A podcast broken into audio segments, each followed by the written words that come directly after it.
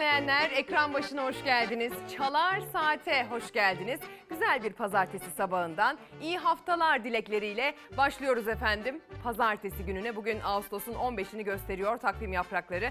Ben Ezgi Gözeger Özmemiş, e, Meltem Küçük Hanımefendi ile birlikte bugün dünyadan gelişmeleri, Türkiye'den gelişmeleri, sizin durumunuzu, ekonominizi, sağlığınızı, geleceğinizi, çocuğunuzu, çocuğunuzun eğitimini, eğitiminin masrafını ilgilendiren pek çok konu başlığıyla karşınızda olacağız. Bugün itibariyle gözümüz kulağımız e, indirime girecek et fiyatlarıyla ilgili gelişmelerde olacak. Şu saatleri itibariyle kurumlar açılmaya başladı. İstanbul'da zaten tek tük var biliyorsunuz. O kurumların önünde kuyruk olacak mı? Etler indirimli fiyattan satışa çıkınca neler yaşanacak? Bunun da takipçisi olduğumuzu an be an aktarmak isterim sevgili izleyenler. Size e, muhalefeti karşısında görünce dert yanan vatandaştan da pek çok haber vereceğiz. Çiftçiden, üreticiden de e, hazırlıklarımızı derledik. Hepsini hazırladık size aktaracağız. Beklenen oldu dedik. Beklenen bir indirimdi. Nerede indirim? En yüksek masraf kalemler, kalemlerinde indirimde. Onlardan bir tanesinde oldu. Et fiyatlarında ama tabii ki biraz kısıtlı, biraz sınırlı. Herkesin ulaşabileceği noktalarda değil. Ee, neler yaşanacağını dediğim gibi az önce de aktaracağız. Sizin ne beklediğiniz e, oldu onu da merak ediyoruz. Onları da bize Twitter ve Instagram üzerinden yazıp gönderebilirsiniz. Tabii bir de meteorolojinin beklentileri vardı biliyorsunuz. İlerleyen dakikalarda haritamızın başına geçip o beklentileri bizler de sıralayacağız ama e, özellikle meteorolojik kurumların e, afetle ilgili Devlet Meteoroloji Genel Müdürlüğü kaynaklı bilgilerin, AKOM'un yaptığı uyarılara bir kulak asmamız gerekiyor bugünlerde. E, özellikle milyonlarca insanın yaşadığı İstanbul'da durum kritik. Belki Anadolu'da herhangi bir şehir için, kırsalda bir köy için saatte 20 kilometre 25 e, 20 kilogram 25 kilogram yağış düş- düşmesi çok anlam ifade etmiyor olabilir ki orada da iyi kötü bir mağduriyete yol açacaktır ama İstanbul için durum çok daha başka. Çünkü İstanbul'da yağan yağmurun toprakla buluşma ihtimali e, diğer pek çok şehirden çok daha az. İstanbul'da kalabalık çok daha fazla. İstanbul'da beton çok daha fazla. Araba çok daha fazla. Dolayısıyla İstanbul için herhangi bir meteorolojik uyarı yapıldığında e, belki sistem ediyorsunuz Anadolu'nun farklı şehirlerinde oturduğunuz koltuklardan nedir bu İstanbul'un havasından çektiğimiz diye ama biz de aynı şeyi söylüyoruz. Hadi gelin yapılmış uyarılara bir göz atalım sonra haritamızın başına geçeceğiz.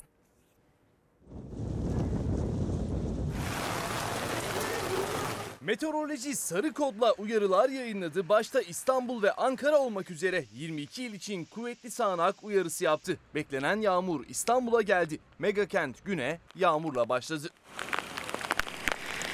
Ağustos ayının ortasında kuvvetli sağanak uyarısı geldi meteorolojiden. Hem de birçok bölgede. Bugün yağışların Marmara'nın kuzey ve doğusunda, Batı Karadeniz'de, Çanakkale'nin iç kesimlerinde, Eskişehir çevrelerinde, başkent Ankara ve Çankırı'da zaman zaman kuvvetli olması bekleniyor. İstanbul Valiliği de uyarı yayınladı. Vatandaşlardan ani sel ve su baskınlarına karşı dikkatli ve tedbirli olmalarını istedi. İstanbul'da beklenen yağış sağanak şeklinde olmasa da sabah saatlerinde kente giriş yaptı. Sadece sağanak değil, dolu uyarısı da geldi İstanbul için. Başkent Ankara için de benzer uyarılar yapıldı. Sağanak ve gök gürültülü sağanak ihtimaline karşı dikkatli olunması istendi Ankaralılardan. Tabii ki başta büyük şehirler olmak üzere kalabalığın en çok olduğu, sanayinin en çok bir araya geldiği, dolayısıyla hem vatandaşın canına malına hem de ülkenin eko- ekonomisine en büyük zararın oluşabileceği iller öne çekilerek meteorolojik uyarılar yapılıyor aslına bakarsanız.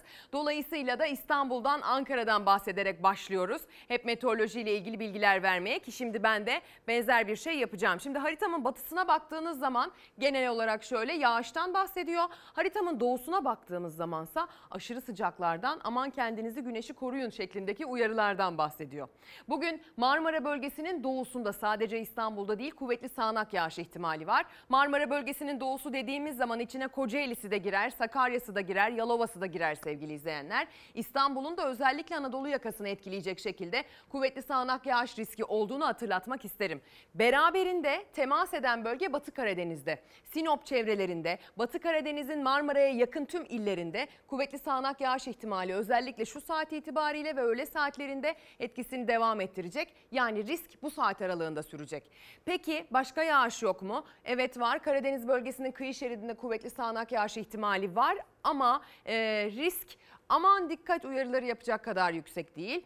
Bir de İç Anadolu bölgesinin en kuzeybatısı yani yine aslında Batı Karadeniz ve Doğu Marmara ile temas eden bölgede yine Ankara, Eskişehir, Çankırı çevrelerinde de bu kuvvetli sağanak yağışın e, etkileri kısa süreli de olsa görülebilir. Bu kısa süreli aniden bastıran yağışlar e, yer yer bölgesel etki anlamında mağduriyet yaratabilir. Ege bölgesinin iç kesimleri de hafif yağıştan etkisini alacak bugün. Yurdun doğusuna doğru gidildiğinde sıcaklıklar mevsim normallerinin çok üzerinde. Özellikle Güneydoğu Anadolu bölgesindeki sıcaklardan kendimizi korumamız gerekiyor. Aşırı sıcak havayla ilgili güneşten korunmakla ilgili uyarıları biliyorsunuz sağlıkçılar hep yapıyorlar. Gün içerisinde güneşin en tepede olduğu saatlerde kendimizi koruyacağız. Özellikle başta çocukları, bebekleri, yaşlıları, e, rahatsızlığı olanları. Bir de tabii ki hepimiz hep beraber kendimizi, başımızı güneşten korumamız gerekiyor. Sıcak çarpmaları ölümcül sonuçlara neden olabilir. Güneşin altında yatıp güneşlenmek belki size kendinizi daha güzel hissettiriyor olabilir. Şu anda sahil bölgelerinden, yazlıklardan bizi izleyenler varsa ama bu da cildi çok yaşlandıran bir durumdur. Dolayısıyla buna dair de sağlık önlemlerinin alınması önemlidir. Bugün ne bekliyoruz? Yağmur bekliyoruz. Bugün ne bekliyoruz? Et fiyatlarında indirim bekliyoruz. Ee, etkilerini göreceğiz. Şu saat itibariyle kuyruğa girenlerden an be an bilgi almaya gayret edeceğiz. Hadi gelin tartışmalarıyla birlikte, vaat ediş, e, e, edilmeleriyle birlikte bu et fiyatlarında geldiğimiz son duruma bakalım. Et falan artık alıp yiyemiyoruz. Her şey çok pahalandı. Evimize et girmiyor. Et artık çok lüks oldu. Alamıyoruz ki bütçeyi zorluyor. Bazen kemik alıyoruz. Bundan böyle büyükbaş hayvanlarda da yüzde 30-35 gibi bir indirimle onların da satışına başlayacağız. Madem öyle bize de getirsinler. Biz de aynı fiyatlara satalım. Tarım Kredi Kooperatif marketlerinde dana eti %30-35 indirimli satılmaya başlanacak. Ucuza et alabilmek için bugün başlayacak indirimi bekliyor tüketici. Çünkü kasaplarda kırmızı et fiyatları çok yüksek. Bayramdan bayrama evine et giren tüketici çoktan unuttu kasabın yolunu. Benim evimin dibinde oradan geçerken hiç kafamı kaldırmıyorum. Direkt geçiyorum. Kırmızı et kelimesini hiç kullanmıyoruz evde. 158 lira kıyma, 168 lira kuşbaşı, kuzu kuşbaşı 195 lira. Biz de isteriz ki insanlar mahalle kasaplarından alsınlar ama insanlar diyor ki o kuyrukta bekleyeyim ama 3 kuruş 5 kuruş ucuza mal alayım diyor. bir markette bitecek bir iş değil bu. Kasaplarda olmalı. Tarım Kredi Kooperatifi marketlerinde kıyma ve kuşbaşı 128 liraya satılıyor. İndirimle yaklaşık 84-90 lira gibi bir fiyata satılacak.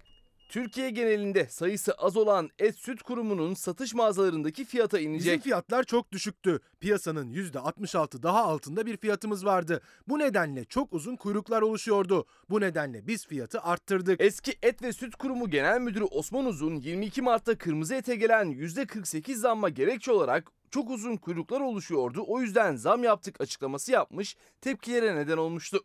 Daha önce Et Süt Kurumu mağazalarında yaşanan ucuz et sırası da bu kez indirimle kooperatif marketleri önünde yaşanacak gibi. Her bir kuruşun hesabını yapan dar gelirli artık dakikalar sonrasını Bir bekliyor. saat beklersin. Diğer yerlerden alma şansı çok zor. Çok kalabalık olur. Çok sıra olur çünkü. Sabahın köründe gitmemiz gerekir. Mecbur ucuz et için gideceğiz. Kasaplarda kıyma 158 lira, tarım kredi kooperatif marketlerinde ise 128 lira. Yarından itibaren tarım kredi kooperatif marketlerinde dana etinde %30-35'lik bir indirim bekleniyor. Kasaptan almaya gücü yetmeyen, biraz da olsa sofrasına et koyabilmek isteyen dar gelirli bu indirimi bekliyor. Fakir olan insan bekliyor, zengin beklemiyor. Nerede ucuz olsa orada alıyoruz. Yem fiyatları çok yüksek. Maliyetler artıyor. Et fiyatları yükseliyor. Bizde 90 liralara mümkün değil olmaz. Çünkü kemikli etin kilosu zaten 110 lira. Bizim o fiyatlara satabilmemiz için bir sene geriye dönüp satış yapmamız lazım. Hesap ortadayken müşterisi azalan kasaplar da artık iş yapmak istiyor ama bunun için kalıcı çözüm gerekiyor.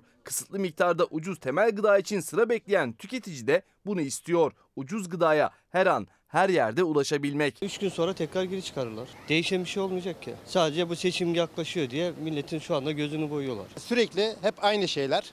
3 ayda bir, 6 ayda bir şu fiyatları düşüreceğiz, bu fiyatları düşüreceğiz. Kalıcı çözüm olduğunu düşünemiyorum. Bütün her yerde olmalıydı.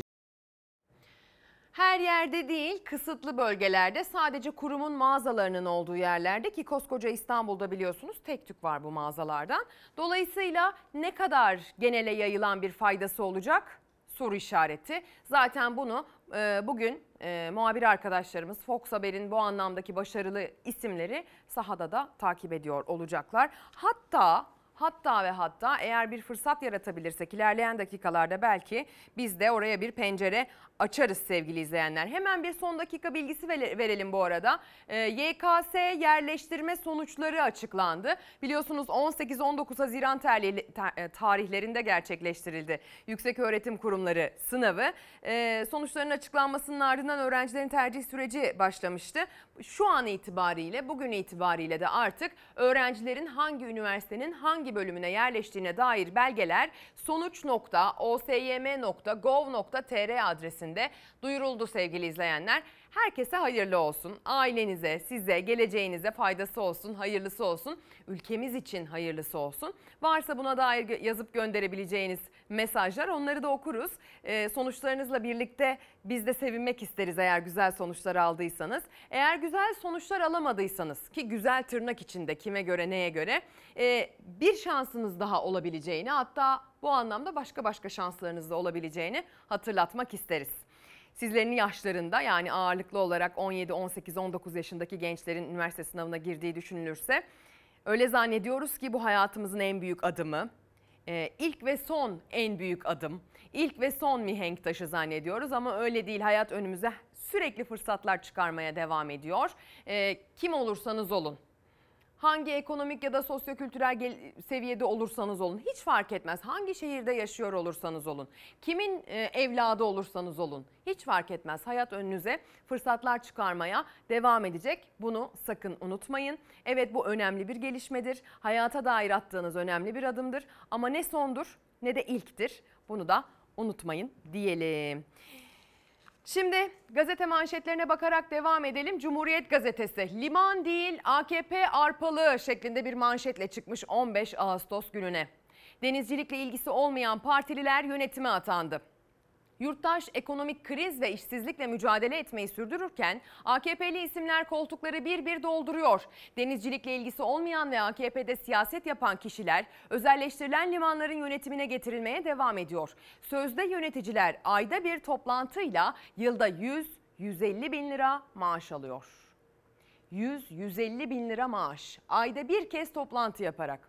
Özelleştirme süresini ihalesiz 49 yıla çıkaran iktidarın planı AYM'den dönerken yönetimde yer alan AK Partililerin o illerde bile oturmadığı öğrenildi. Tepkiler sonrasında modacı üyenin görevden ayrıldığı ve başka bir limana sağlık sektöründe çalışan AK Partili belediyecinin getirildiği ortaya çıktı diyor. Ata mirasında iktidar talanı başlığının altında da şimdi de lokanta ihalesi şeklinde bir başka haber var. Ulu Önder Mustafa Kemal Atatürk'ün mirası Atatürk Orman Çiftliği'nde şimdi de doğal ve tarihi sit alanı içinde kalan halka açık spor tesisleri ve alanlarıyla halkın yiyecek içecek ihtiyaçlarının karşılandığı mekanlar ihaleyle 10 yıllığına kiraya çıkarıldı. İhale açık arttırma usulüyle 26 Ağustos'ta yapılacak diyor e, gazete. Bir diğer başlık eski HES'e yeni açılış. Cumhurbaşkanı Erdoğan'ın Perşembe günü canlı yayında hizmete açtığı 34 yeni hidroelektrik santralı arasında yaklaşık 2 yıldır üretim yapan Alparslan 2 HES'i de yer aldı.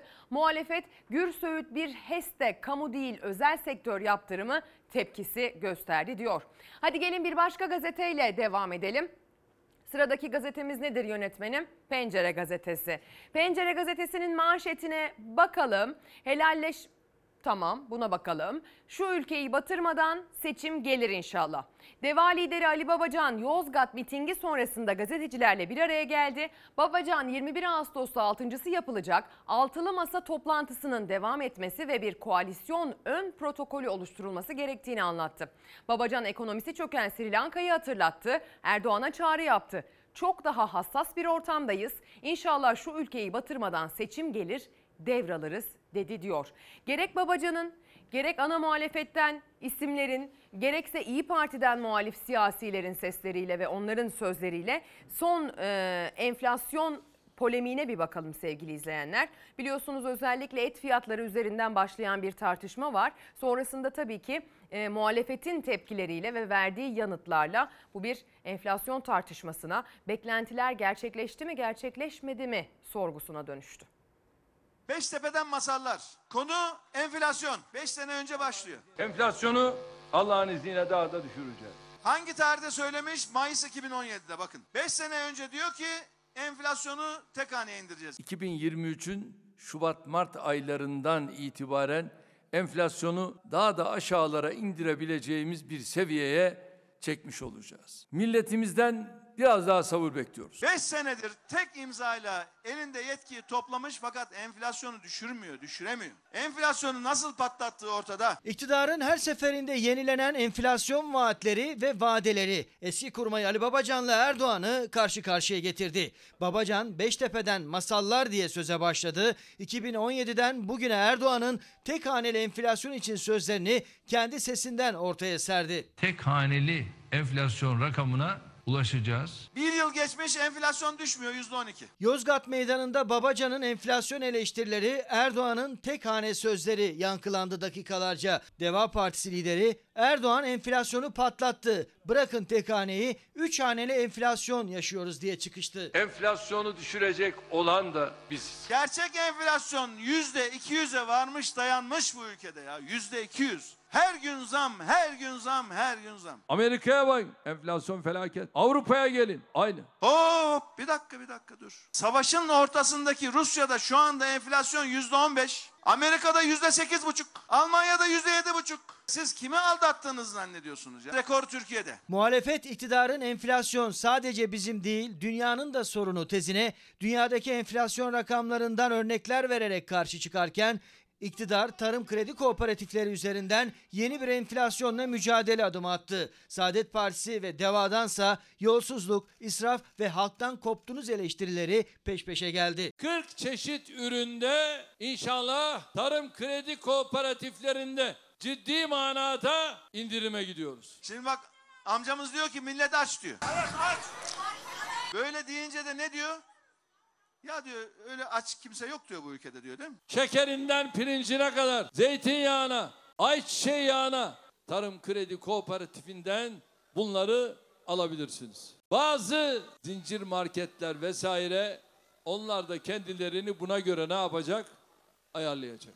Sokakların sesi Beştepe'ye ulaşmıyor. Halkın içine çıkamıyor artık. Ancak hazırlanmış 100 araçlık konvoyların küçük zırhlı pencerelerden dünyayı görüyor, Türkiye'yi görüyor. Bugün belinizi kıran hem yolsuzluk ama emin olun şu anda yolsuzluktan daha fazla israftır. Bir yere giderken 103 tane arabayla gidersiniz. Bir ülkeye mi gidiyorsunuz? 10 tane uçakla gidersiniz. Bunlar görünmüyor diye biz bilmiyor muyuz zannediyorsunuz? Tarım kredi etiketleri yüksek enflasyonu düşürmeye, artan gıda fiyatlarını normalleştirmeye ne kadar etki edecek zaman gösterecek. Ama iktidarla muhalefetin bitmeyen düellosu ekonomi olacak. Beklenen oldu. İktidar e, ekonominin kötüye gittiğini şükür anladı ama iş işten geçti. Orta direk kalmadı. Fakir daha da fakir oldu mesajını Instagram üzerinden izleyicimiz Bora Keltepe göndermiş. Pek çok izleyicimiz ekran başında Şenol Aydiner mesaj gönderenlerden bir tanesi. Kendisi korucu. Güvenlik korucuları da dertli. Asgari ücret altında sigortasız terörle mücadelede çalışıyoruz. 110 bin güvenlik korucusu açlık ve yoksullukla pençeleşiyor. Bizden de söz edin lütfen demiş. Tabii ki söz ederiz. Kırşehirli Recep kullanıcı adıyla yine Instagram üzerinden bir diğer mesaj. Günaydın. Siyaset konuşuyor, çözüm sunan yok. KPSS yeniden yapılsa ne olur? Kamu alımları KPSS'siz adrese teslim eleman alımları, alım ilanıyla dolu. Ne muhalefet ne iktidar sesini çıkartmıyor. Gençlerimiz ne olacak? Beklenen oldu demiş sevgili izleyenler.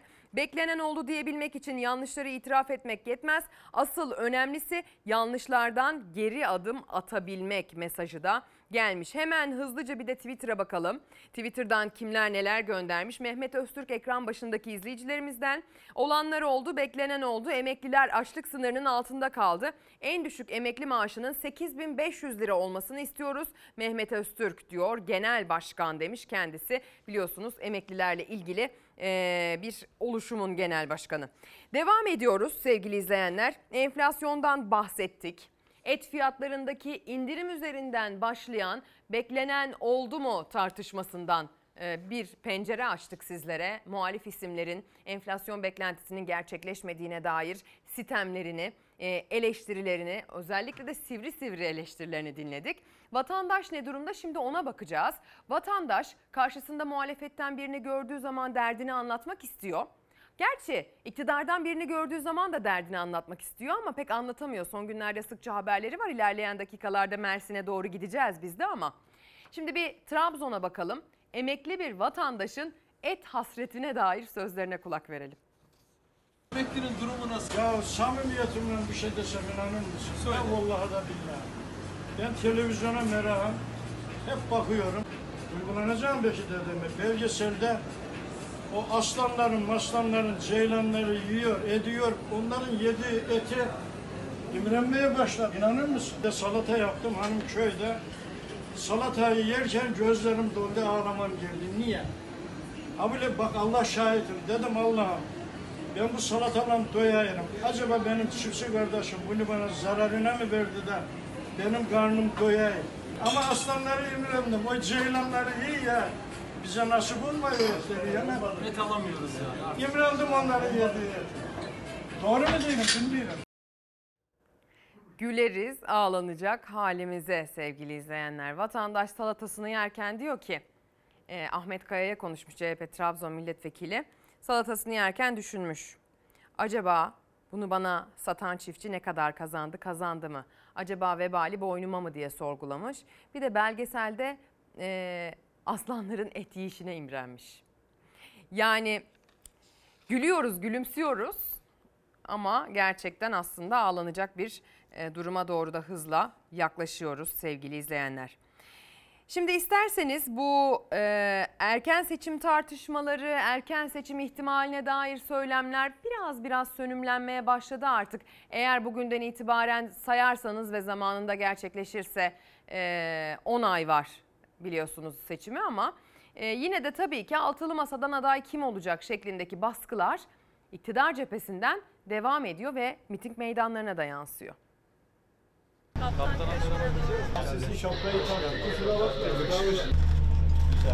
Şimdi şurada bir tane poster görüyorum. Altılı masa menüsü diyorlar. Ne var bu menüde? Yalan çorbası var. Koltuk kebabı var. Kandil dolması var. Erdoğan'a bir menü sayalım. FETÖ ile maklube. Erdoğan çok sever. Oslo kebabı, İmralı sarması ve sarayda ejder meyveli sumoti Erdoğan'ın vazgeçemedikleridir. Afiyet olsun. Kılıçdaroğlu İstanbul'da kaptan şapkasıyla dümene geçerken altılı masa 6. toplantısına hazırlanırken Erdoğan yine masaya hedef aldı. Bu kez Çorum mitinginde meydana asılan bir pankartın diliyle Erdoğan masadaki menü dedi, muhalefeti suçladı. CHP'den de karşı menüyle cevap geldi Erdoğan'a. Laf salatası var. Selo kahvaltısı var. Başka? Washington portakalı var. Ye yiyebildiği kadar. Genel Başkan dümenin başında bir fotoğraf. Bu tamamen orijinal. e,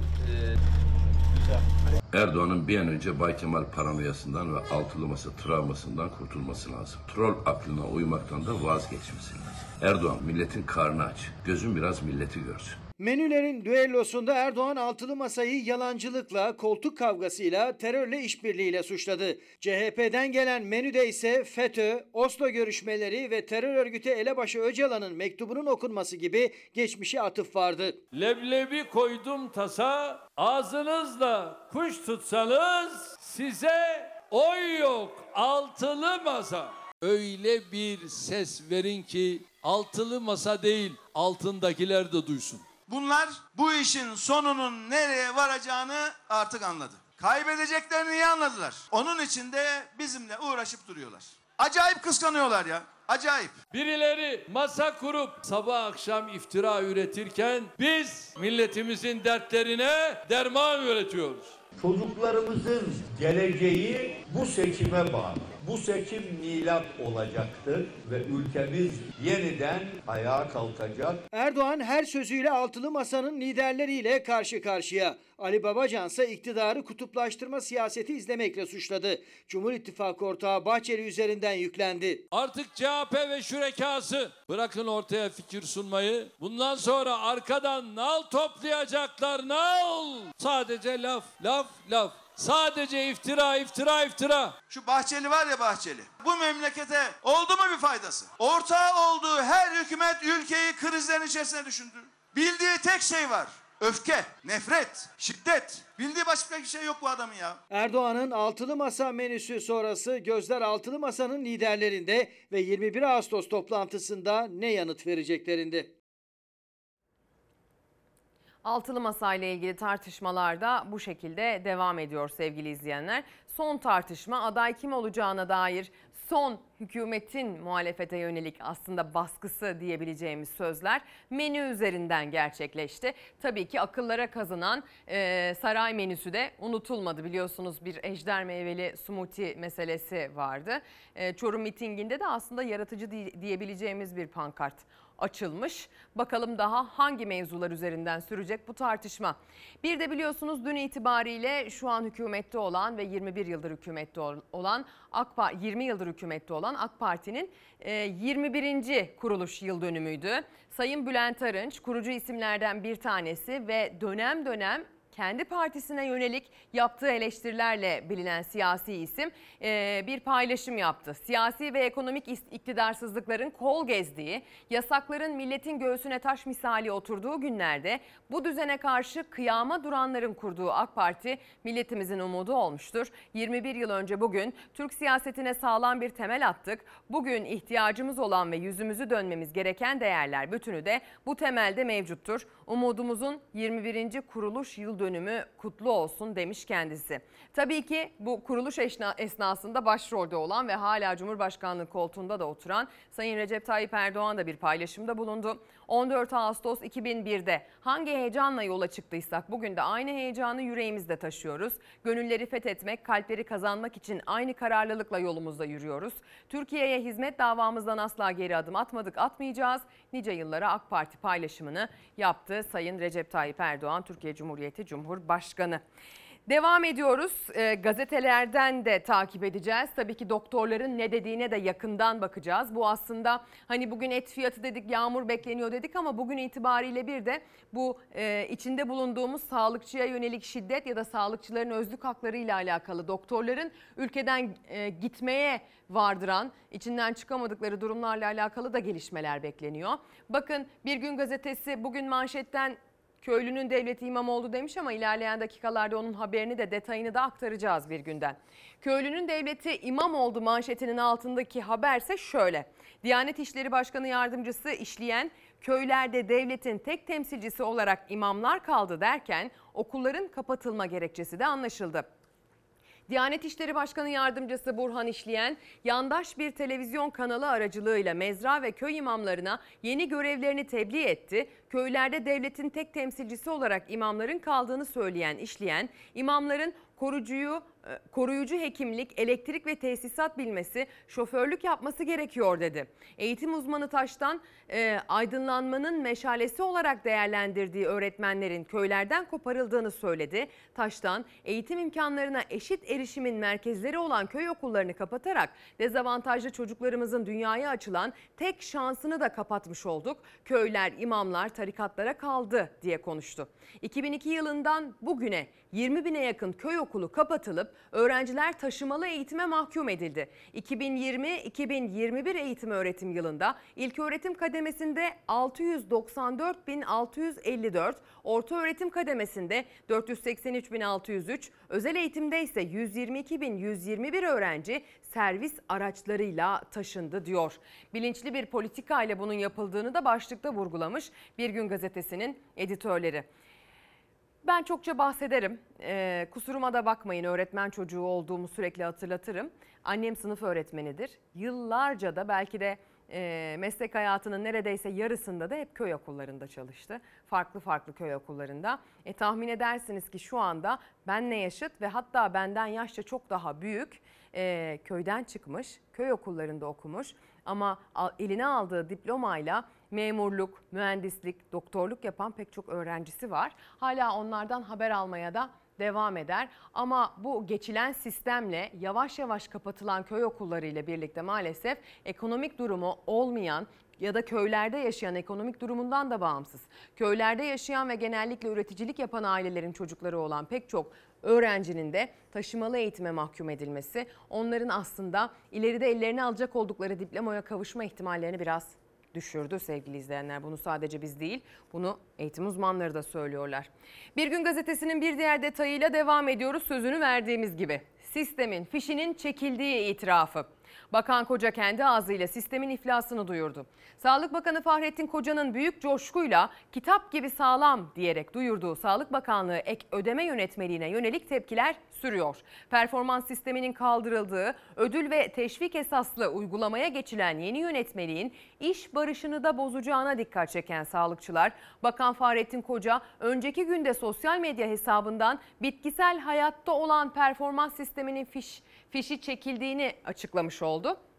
Böylece döner sermaye performans sistemiyle kamu hastanelerini birer ticari işletmeye dönüştüren politikasının iflas ettiğini de itiraf etti diye tepkilerini dile getirdiler diyor. Biliyorsunuz e, bugünlerde Sayın Koca'nın e, sosyal medya hesabından yaptığı paylaşımlarda bu yeni sisteme dair verdiği bilgiler çok yakından takip ediliyor bütün ülke tarafından. Hadi gelin son paylaşımına bakalım. Son verdiği detay e, sözleşmeli sağlıkçılarla alakalı.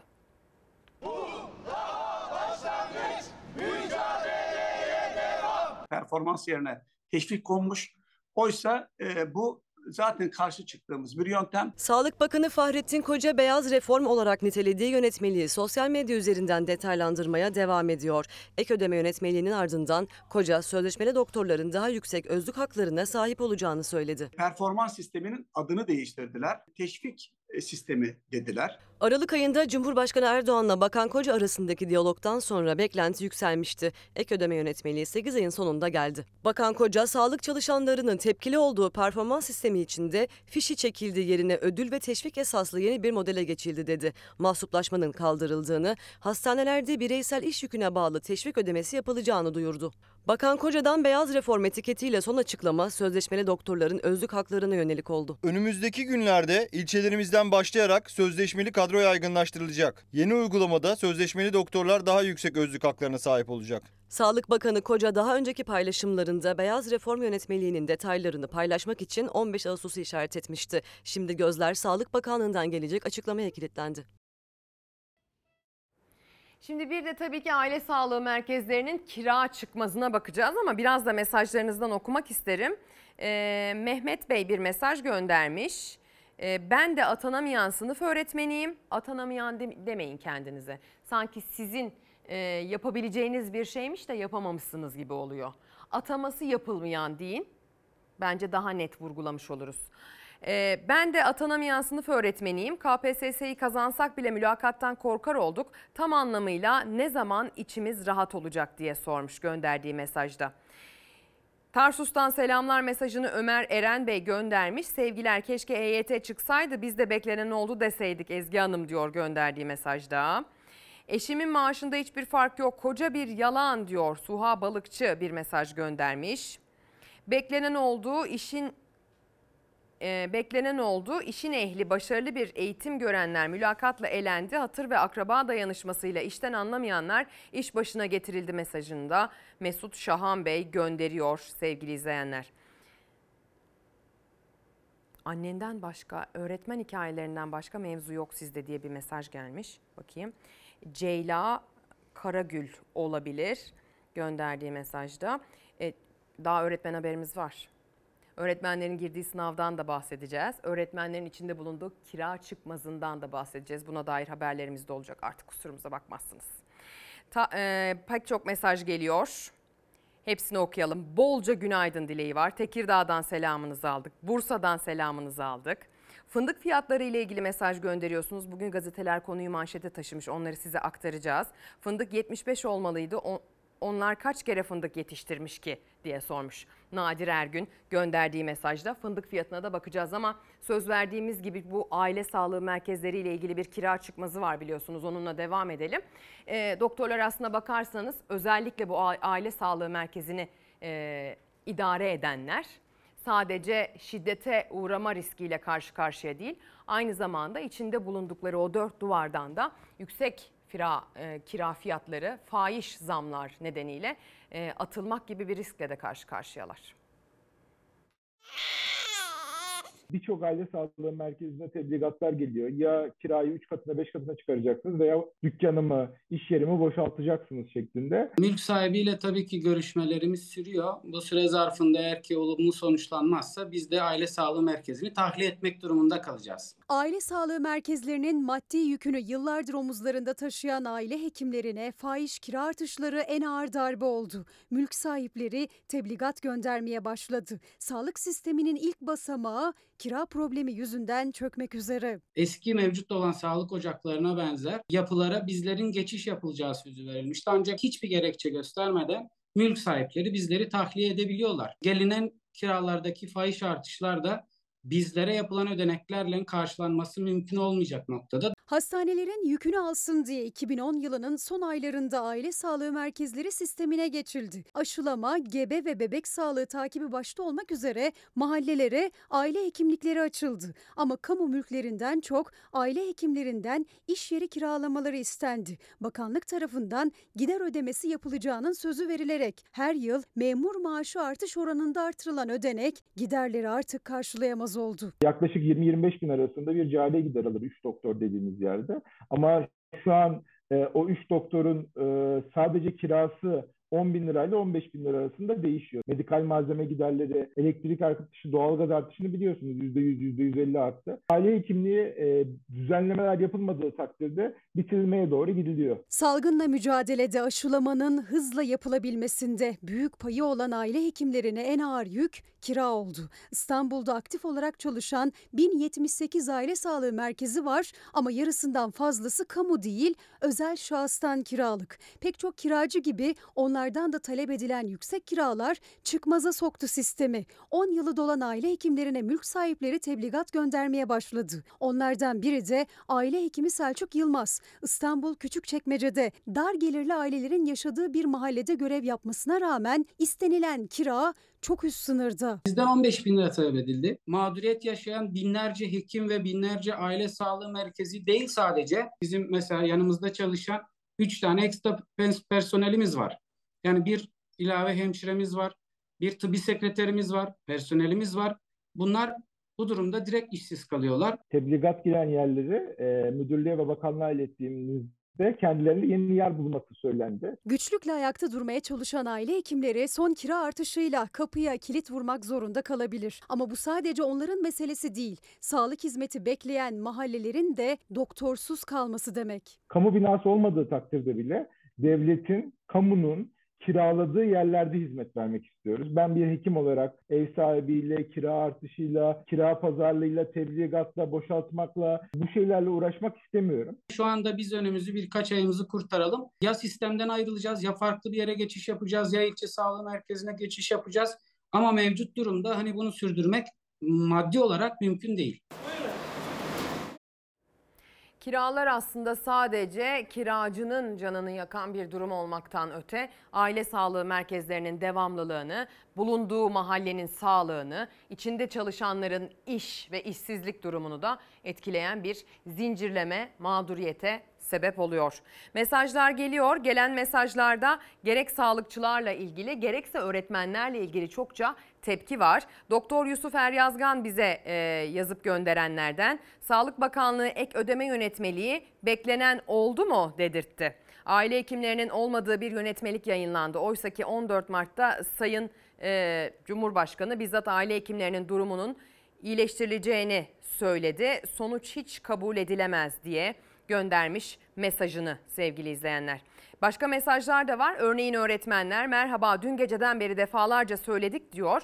Ee, eğer girerseniz sosyal medyada öğretmenler ayakta başlığının çokça e, paylaşım aldığını görürsünüz. Sınavsız yepyeni kapsayıcı bir düzenlemeyi bakanlığımızdan bekliyoruz. Çünkü bizler bunun olabileceğine inanıyoruz diyor öğretmenler. Beklenen oldu başlığının altına da göndermişler. İlerleyen e, dakikalarda hazırlığını yaptığımız öğretmenlerin girecek olduğu bu sınavla ilgili e, size de aktarımlarda bulunacağız. Aslında bu yaz içerisinde bu stüdyoda konunun uzmanı eğitimcilerle de konuştuk geri geldiğinde. Öğretmenler uzman öğretmen olmak için bu e, yaz boyunca işte internet üzerinden bir eğitime tabi tutuluyorlar. Tabii ki bunu e, yapabilmek için, bu eğitimi alabilmek için saatlerce internet üzerinden gigabyte gigabyte görüntü indir- indirerek e, bir takım videolar izlemek zorunda kalıyorsunuz. Şimdi buna dair bir sınav var biliyorsunuz öğretmenlerin girecek olduğu. Sağlıkçılarda bahsettiğimiz bu çalışma barışı meselesi aslında öğretmenler odasında da bir takım risklerin yaşanacağını söylüyor. Yani öğretmenler odası içinde çalışma barışına dair bu sınavın getirebileceği bir takım gölgelerden bahsediyor e, uzmanlar. Bunu ilerleyen günlerde de ele almaya devam edeceğiz. Bugün de siyasilerin ne dediği üzerinden konuyla ilgili haberimizi size aktaracağız. İki mesaj daha okuyorum yönetmenim. Hemen iki mesaj daha okuyorum. Ee, Bilge Güneş göndermiş mesajı bandırmadan günaydın demiş bandırmaya sevgiler. İktidarın devlet işletmelerini teker teker elinden çıkarması ve yap işlet devret politikası sonucunda beklenen oldu. Ekonomik çöküş hızlandı. İyi yayınlar demiş. Çok teşekkür ediyoruz. Bolca günaydın mesajı, iyi yayınlar dilekleri var. Hoş geldin mesajları var. Hepsine toptan teşekkür etmiş olayım. Beklenen oldu başlığına mesajlarınızı bekliyorum efendim. Ve e, reklam arasında bir fırsat yaratıp bolca mesaj okuyacağım. Hadi gelin hep beraber bir e, ara verelim. Sonra kaldığımız yerden dolu dolu devam edeceğiz. Günaydın sevgili izleyenler. Bir kez daha ekran başına hoş geldiniz. Çalar Saate kaldığımız yerden devam ediyoruz. Beklenen oldu başlığını attık ve beklenen oldu yağmur başladı. Şu an e, arkamda gördüğünüz bu beklenen oldu yazısının altındaki görüntü canlı canlı e, İstanbul'dan Zeytinburnu sahilden İstanbul'a e, boğaza açılmış bir manzaranın görüntüsüdür. Yağmur hafif hafif etkisini göstermeye başladı. Bugün sabah ve öğle saatleri itibariyle İstanbul'da zaman zaman bölgesel kuvvetli sağanak yağış riskinin olduğunu söyledik. Ee, sadece aslında bugün değil geçtiğimiz günlerde de buna dair riskler hep açıklandı. Sadece İstanbul için değil yurdun pek çok farklı e, bölgesi için de bu tarz riskler açıklandı ve beklenen oldu. Kuvvetli sağanak yağış Eskişehir'de etkisini gösterdi ve maalesef mağduriyetleri beraberinde getirdi.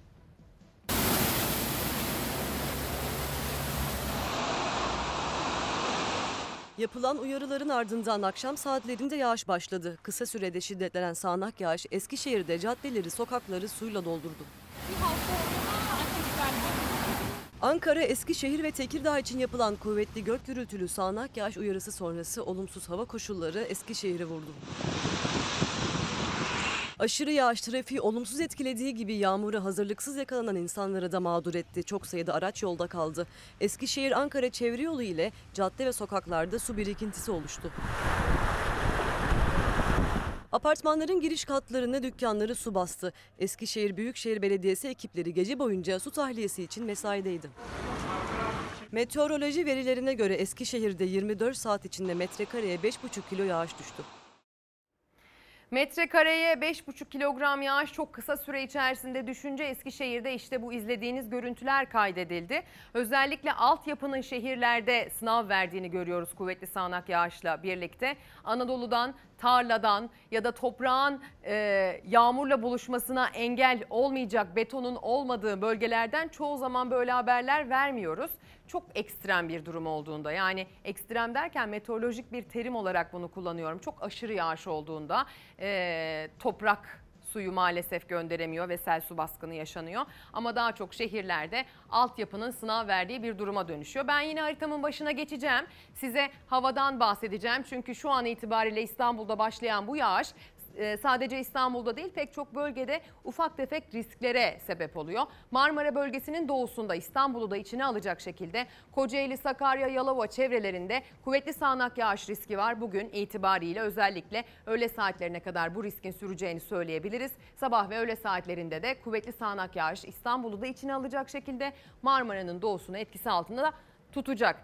Sadece Marmara'nın doğusu değil aslında Batı Karadeniz'e de risk uyarısı yapmamız gerekiyor. Yani Marmara'nın doğusuyla tema- temas eden Marmara bölgesinin e, doğusundan çıkıp da şöyle uzandığınızda e, ulaşacağınız ilk Batı Karadeniz illerinde de e, Düzce'de, Zonguldak'ta, Kastamonu'da Sinop'ta sevgili izleyenler bugün kuvvetli sağanak yağış riski var. Zaten bölge çok ciddi sellerle sınav vermiş e, ve büyük kayıplar yaşamış bir bölge. Dolayısıyla Batı Karadeniz'de de kuvvetli sağanak yağışa karşı tetikte olmak lazım. Tedbirli olmak lazım. Günü planlarken bunu göz önünde bulundurmak lazım.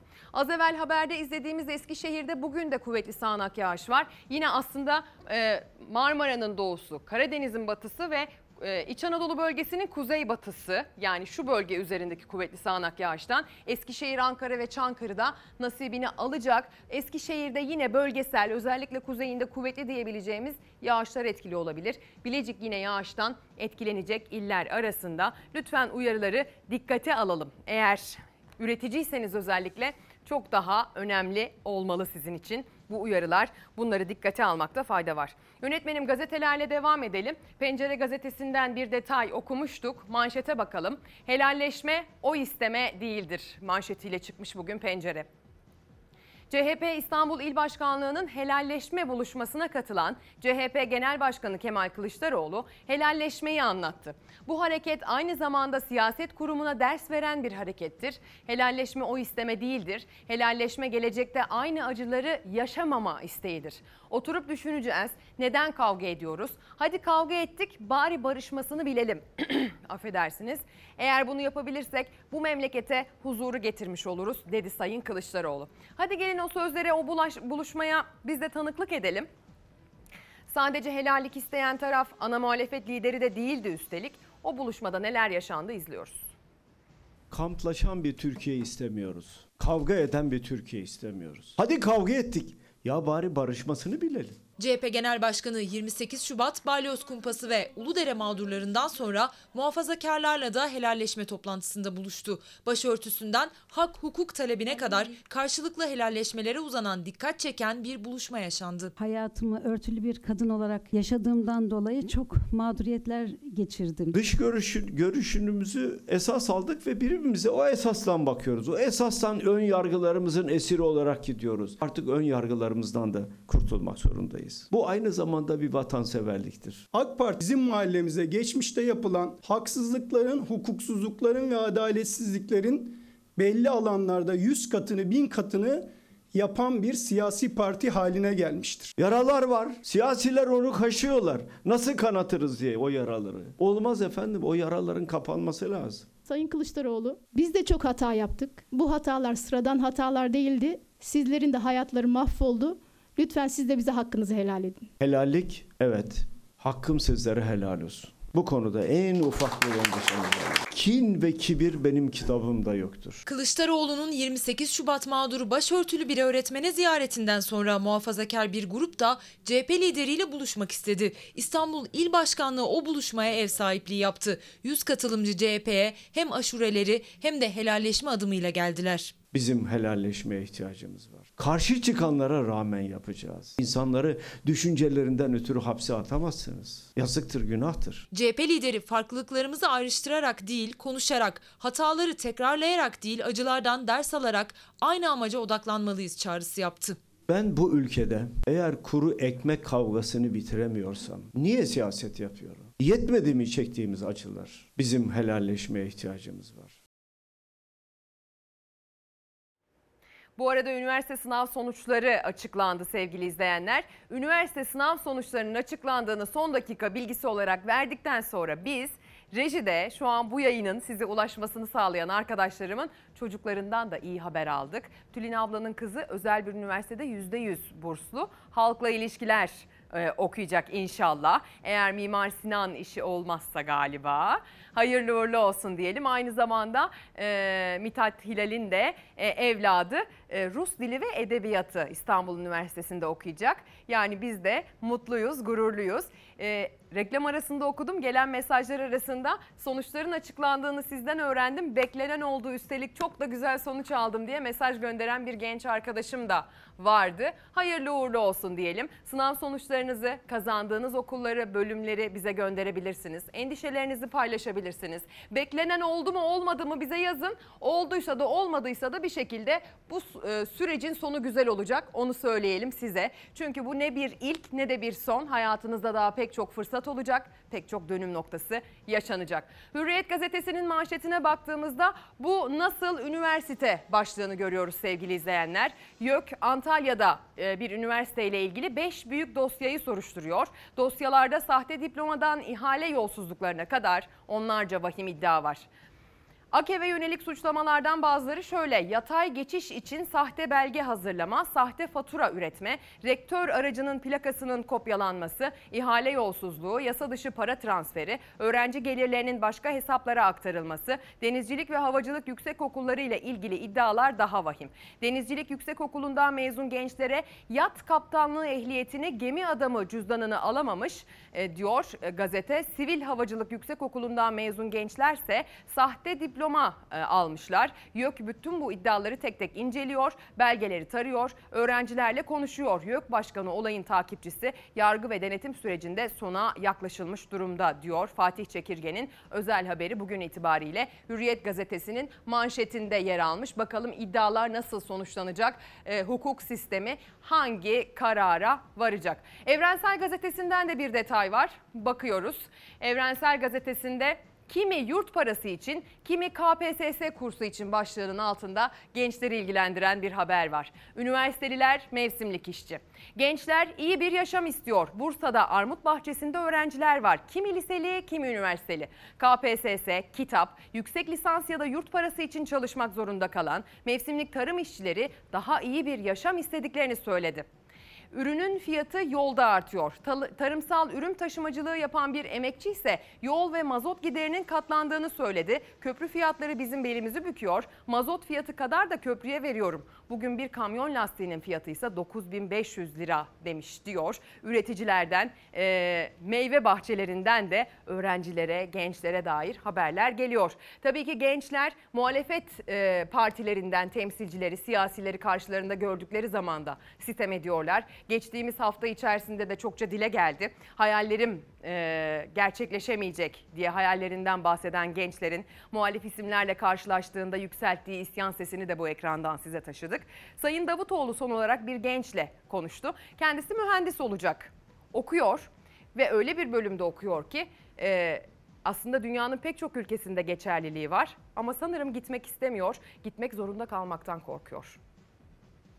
Sorunumuz var bizim. Birincisi şu an 850 lira kredi alıyorum ben. 360 lira bana faiz ödüyor. Biliyorsunuz bu geçen dönem silindi diye bir haber yaptı ama sadece bu yıl ödeyecekler için silindi. Ben şimdi 3 yıl sonra 4 yıl sonra ödeyeceğim. Benim faizim hala duruyor. Bu birincisi. İkincisi ise ben bundan 7 ay önce 8 ay önce Ekim başlarında yemekhane yemekleri çok kötü. Protesto ettik. Dedik ki biz bu yemekleri yemek istemiyoruz. Üzerine zam yapıyorsunuz her şeye. Bunun üzerine tuttular beni yurttan aldılar. Üzerine benim kredimi kestiler. Ben 7 ay önce yurda giremedim, kredi alamadım, burada çalışmak zorunda kaldım. Tabii dava sürecini başlattım, sonra haklı olduğum oldu, kazandım. Ama şimdi benim 7 aylık bir zararım var. Hani sonuç olarak hem psikolojik hem şey olarak. Şimdi bize zaten 800, 850 lira kredi verip onu %60 faize geri alan bir sistem var. Üzerine 800 lira o 850 liranın 800 lirasını geri yemek şey yurt parası olarak alan mı? İnternet hizmeti deniliyor. Bizim aldığımız internet hizmetinin hızı yani şey gibi bir fotoğraf yükleyemezsiniz. Yurt müdürümüz çok değerli bir insan kendisi şey demişti. E, olmadı ailenize söyleyin her şeyi devletten beklemeyin. Odanıza internet bağlasın biz kolaylık sağlarız. Üzerine biz eylem yaptığımızda bize demişti ki sizin isminizin yanınıza kırmızı nokta koyarız. Ömür boyu hiçbir yere gelemezsiniz demişti. Ben de demiştim ki hani bu yaptığınız 80'lerde 70'lerde 90'larda yapılan faşistten daha öte. Siz bir öğrenciye bunu söylerseniz bu öğrencinin bu ülkeye karşı güveni kalmaz. Ki ben gemi Aynen. mühendisliği okuyorum. Ben yarın gemiye çıktıktan sonra benim bu ülkeye dönme ihtimalim yok yani. Ben dönmesem ne olur? Çünkü bütün ülkeler kabul ediyor. Devletin bize yaptığı muameleye bakın. Devletin değil daha doğrusu hükümetin yaptığı muameleye bakın. Yurt odalarımız geçen yıl 3 kişilikti. Eylül ayın, Ekim ayında 4 kişiliğe çıkardı. Şu an 6 kişilik için hazırlamalar yapıyor. Şu an ranza sistemine dönüyoruz. Artık eskisi gibi askeri koğuş sistemine dönüyoruz. Üniversite okulu okuyoruz. Harbe mazlarımız hiçbir şey belli değil. Öğrenciler, gençler yaşamlarının bir savaş, bir mücadele, e, işte çok yoğun mücadeleler e, vermeden asla en ufak bir e, kazanımın elde edilemeyeceği bir yaşam istemiyorlar. Onlar gelişmiş ülkelerdeki akranları gibi kendilerini merkeze alan bir sistemde hem kendilerine hem ailelerine hem de ülkelerine faydalı olabilecekleri işlerde çalışmak ve kazandıklarını, e, hak ettiklerini kazanmak istiyorlar. Verdikleri emeğin karşılığını almak istiyorlar ve aynı zamanda e, bu genç yaşlarında gezmek istiyorlar, eğlenmek istiyorlar, kültürel aktivitelerde bulunmak istiyorlar, başka ülkelere tatillere gidip ufuklarını genişletmek, vizyonlarını genişletmek istiyorlar sevgili izleyenler. Çok fazla bir şey istemiyorlar ama maalesef gelin görün ki ne yapıyoruz? Biz onların yurt odasındaki koğuş sistemine dönüşleriyle ilgili e, haberleri sizlere vermek zorunda kalıyoruz. Kendi ağızlarından bu ülkeden gitmek istemiyorum ne yapayım gideyim mi bu şartlarda diye e, yaşadıkları sorguyu size aktarmak durumunda kalıyoruz. Ekran başında üniversite sınavını yeni kazanmış, e, şu dakika itibariyle şu saatleri itibariyle hangi bölümde okuyacağını öğrenmiş e, genç arkadaşlarımı ya da onların velilerini ümitsizliğe düşürmek istemem. Ama bunlar da bilinmesi gereken, konuşulması gereken gerçekler. Onlar da bir mücadele meydanına çıktılar, mücadele edecekler. E, yeni yeni fırsatlarla karşılaşacaklar, güzel adımlar atacaklar. Bu adımı beğenmedilerse eminim bir sonraki adımları çok daha güzel olacak. Eğer kişi e, gerçekten kendini donatmasını bilirse e, bir şekilde ön, önündeki engelleri de aşacaktır diye düşünüyorum. Güzel bir mesaj gelmiş. Ee, günaydın. Ayrışmaya değil birleşmeye, zamlara değil indirimlere, tüketmeye değil üretmeye, binalara değil tarıma, hayvancılığa, sığınmacıya değil doktora mühendise, geriye değil ileriye bakmaya ihtiyacımız var mesajını Ruhi Becenek göndermiş sevgili izleyenler.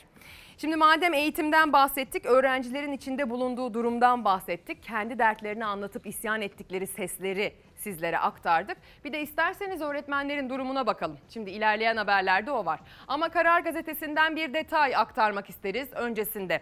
Devlet yok, parti var. Cumhurbaşkanı tarafından yeni görevlerine atanan valiler ilk iş olarak AK Parti il yöneticileri eşliğinde bakan ziyaretlerine başladı. İl protokolünde yeri olan diğer partilerin temsilcileri ziyaretlerde yer almadı. Ortaya çıkan tuhaf tabloya muhalefetten devlet idaresinde partizanlığın bu derecesi görülmemiştir tepkisi yükseldi. Devlet yapısı tahrip ediliyor diyor Karar Gazetesi'nin editörleri. Cumhurbaşkanlığı hükümet sistemi sonrası kamu kurumlarının artık iktidar partisinin kurumları haline geldiği yönündeki eleştiriler arttı. Engellenen projelerden ayrılan kaynaklara 84 milyona hizmet etmesi gereken devlet kurumlarında partizanlık baş gösterdi. Son olarak 11 Mayıs'ta göreve atanan valiler şehirlerin AK Partili il başkanları ile birlikte yaz boyunca bakan ziyaretleri gerçekleştirdi. Muhalefetten partizanlık kabul edilemez, iktidar devletin yapısını ciddiyetini tahrip ediyor tepkisi geldi diyor. Bir diğer gazete, bir diğer detay, Bir Gün Gazetesi'nden bir detay okuyacağız.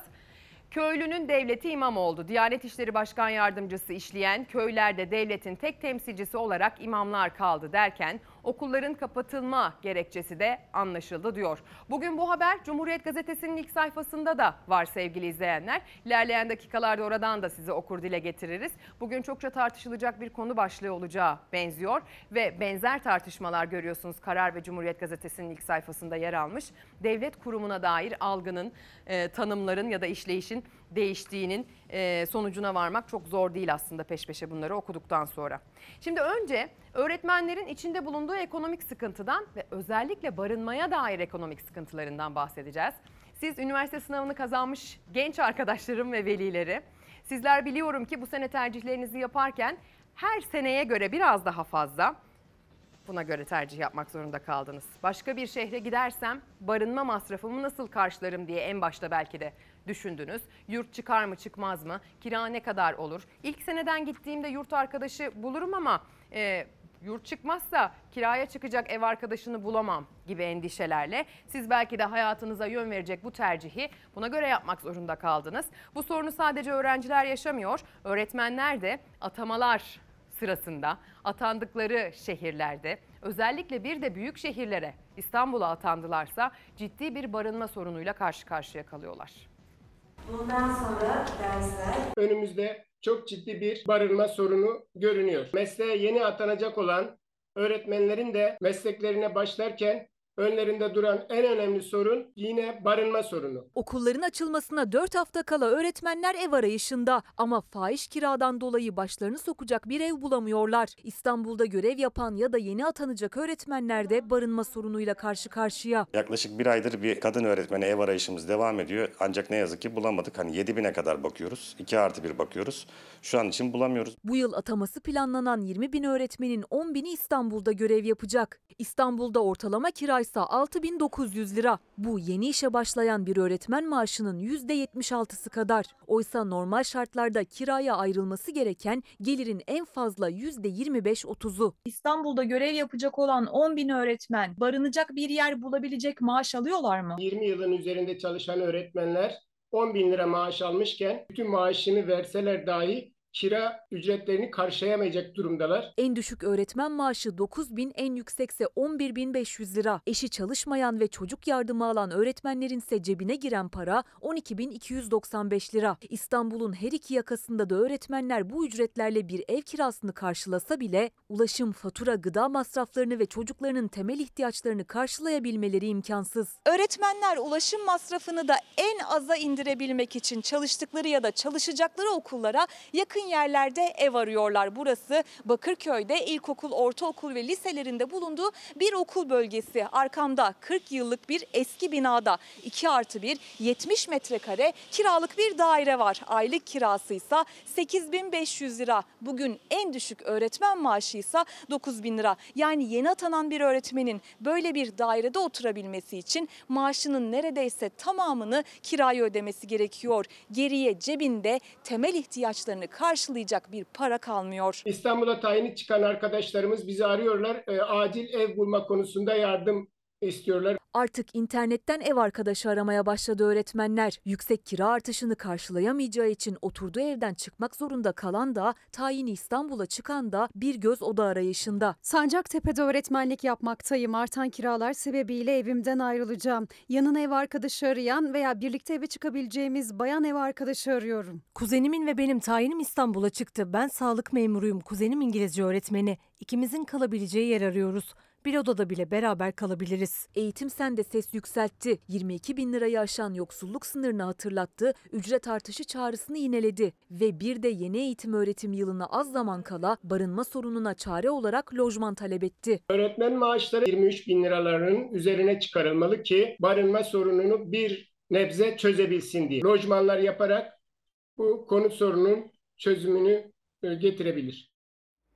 Öğretmenler ekran başında, öğretmenler sosyal medyada yaklaşık bir haftadır hatta belki daha uzun da bir süredir içinde bulundukları bu süreç tartışılıyor sevgili izleyenler. Öğretmenlerin gerek sözleşmeli olanların özlük hakları gerekse ne kadar takdir edildikleri bunlar zaten hep tartıştığımız konu başlıkları. Sadece kamuda çalışanlar değil aslında özel okulda çalışan öğretmenlerinin de çoğunun çoğunun e, durumu aslında aynı. Gerek aldıkları ücret anlamında, gerek yaşam mücadelesi verirken ekonomik anlamda çektikleri sıkıntılar konusunda. Biz öğrencilerimizi e, yetiştirmeleri için öğretmenlere emanet ediyoruz. Onlara bırakıyoruz. Onların elinde birer fidanken yeşeriyorlar, dallar veriyorlar, büyüyorlar, aydınlanıyorlar öyle değil mi? eğitim görüyorlar, öğrenim görüyorlar. Hani sadece e, Türkçeyi, matematiği, hayat bilgisini ya da ne bileyim fen bilgisini değil.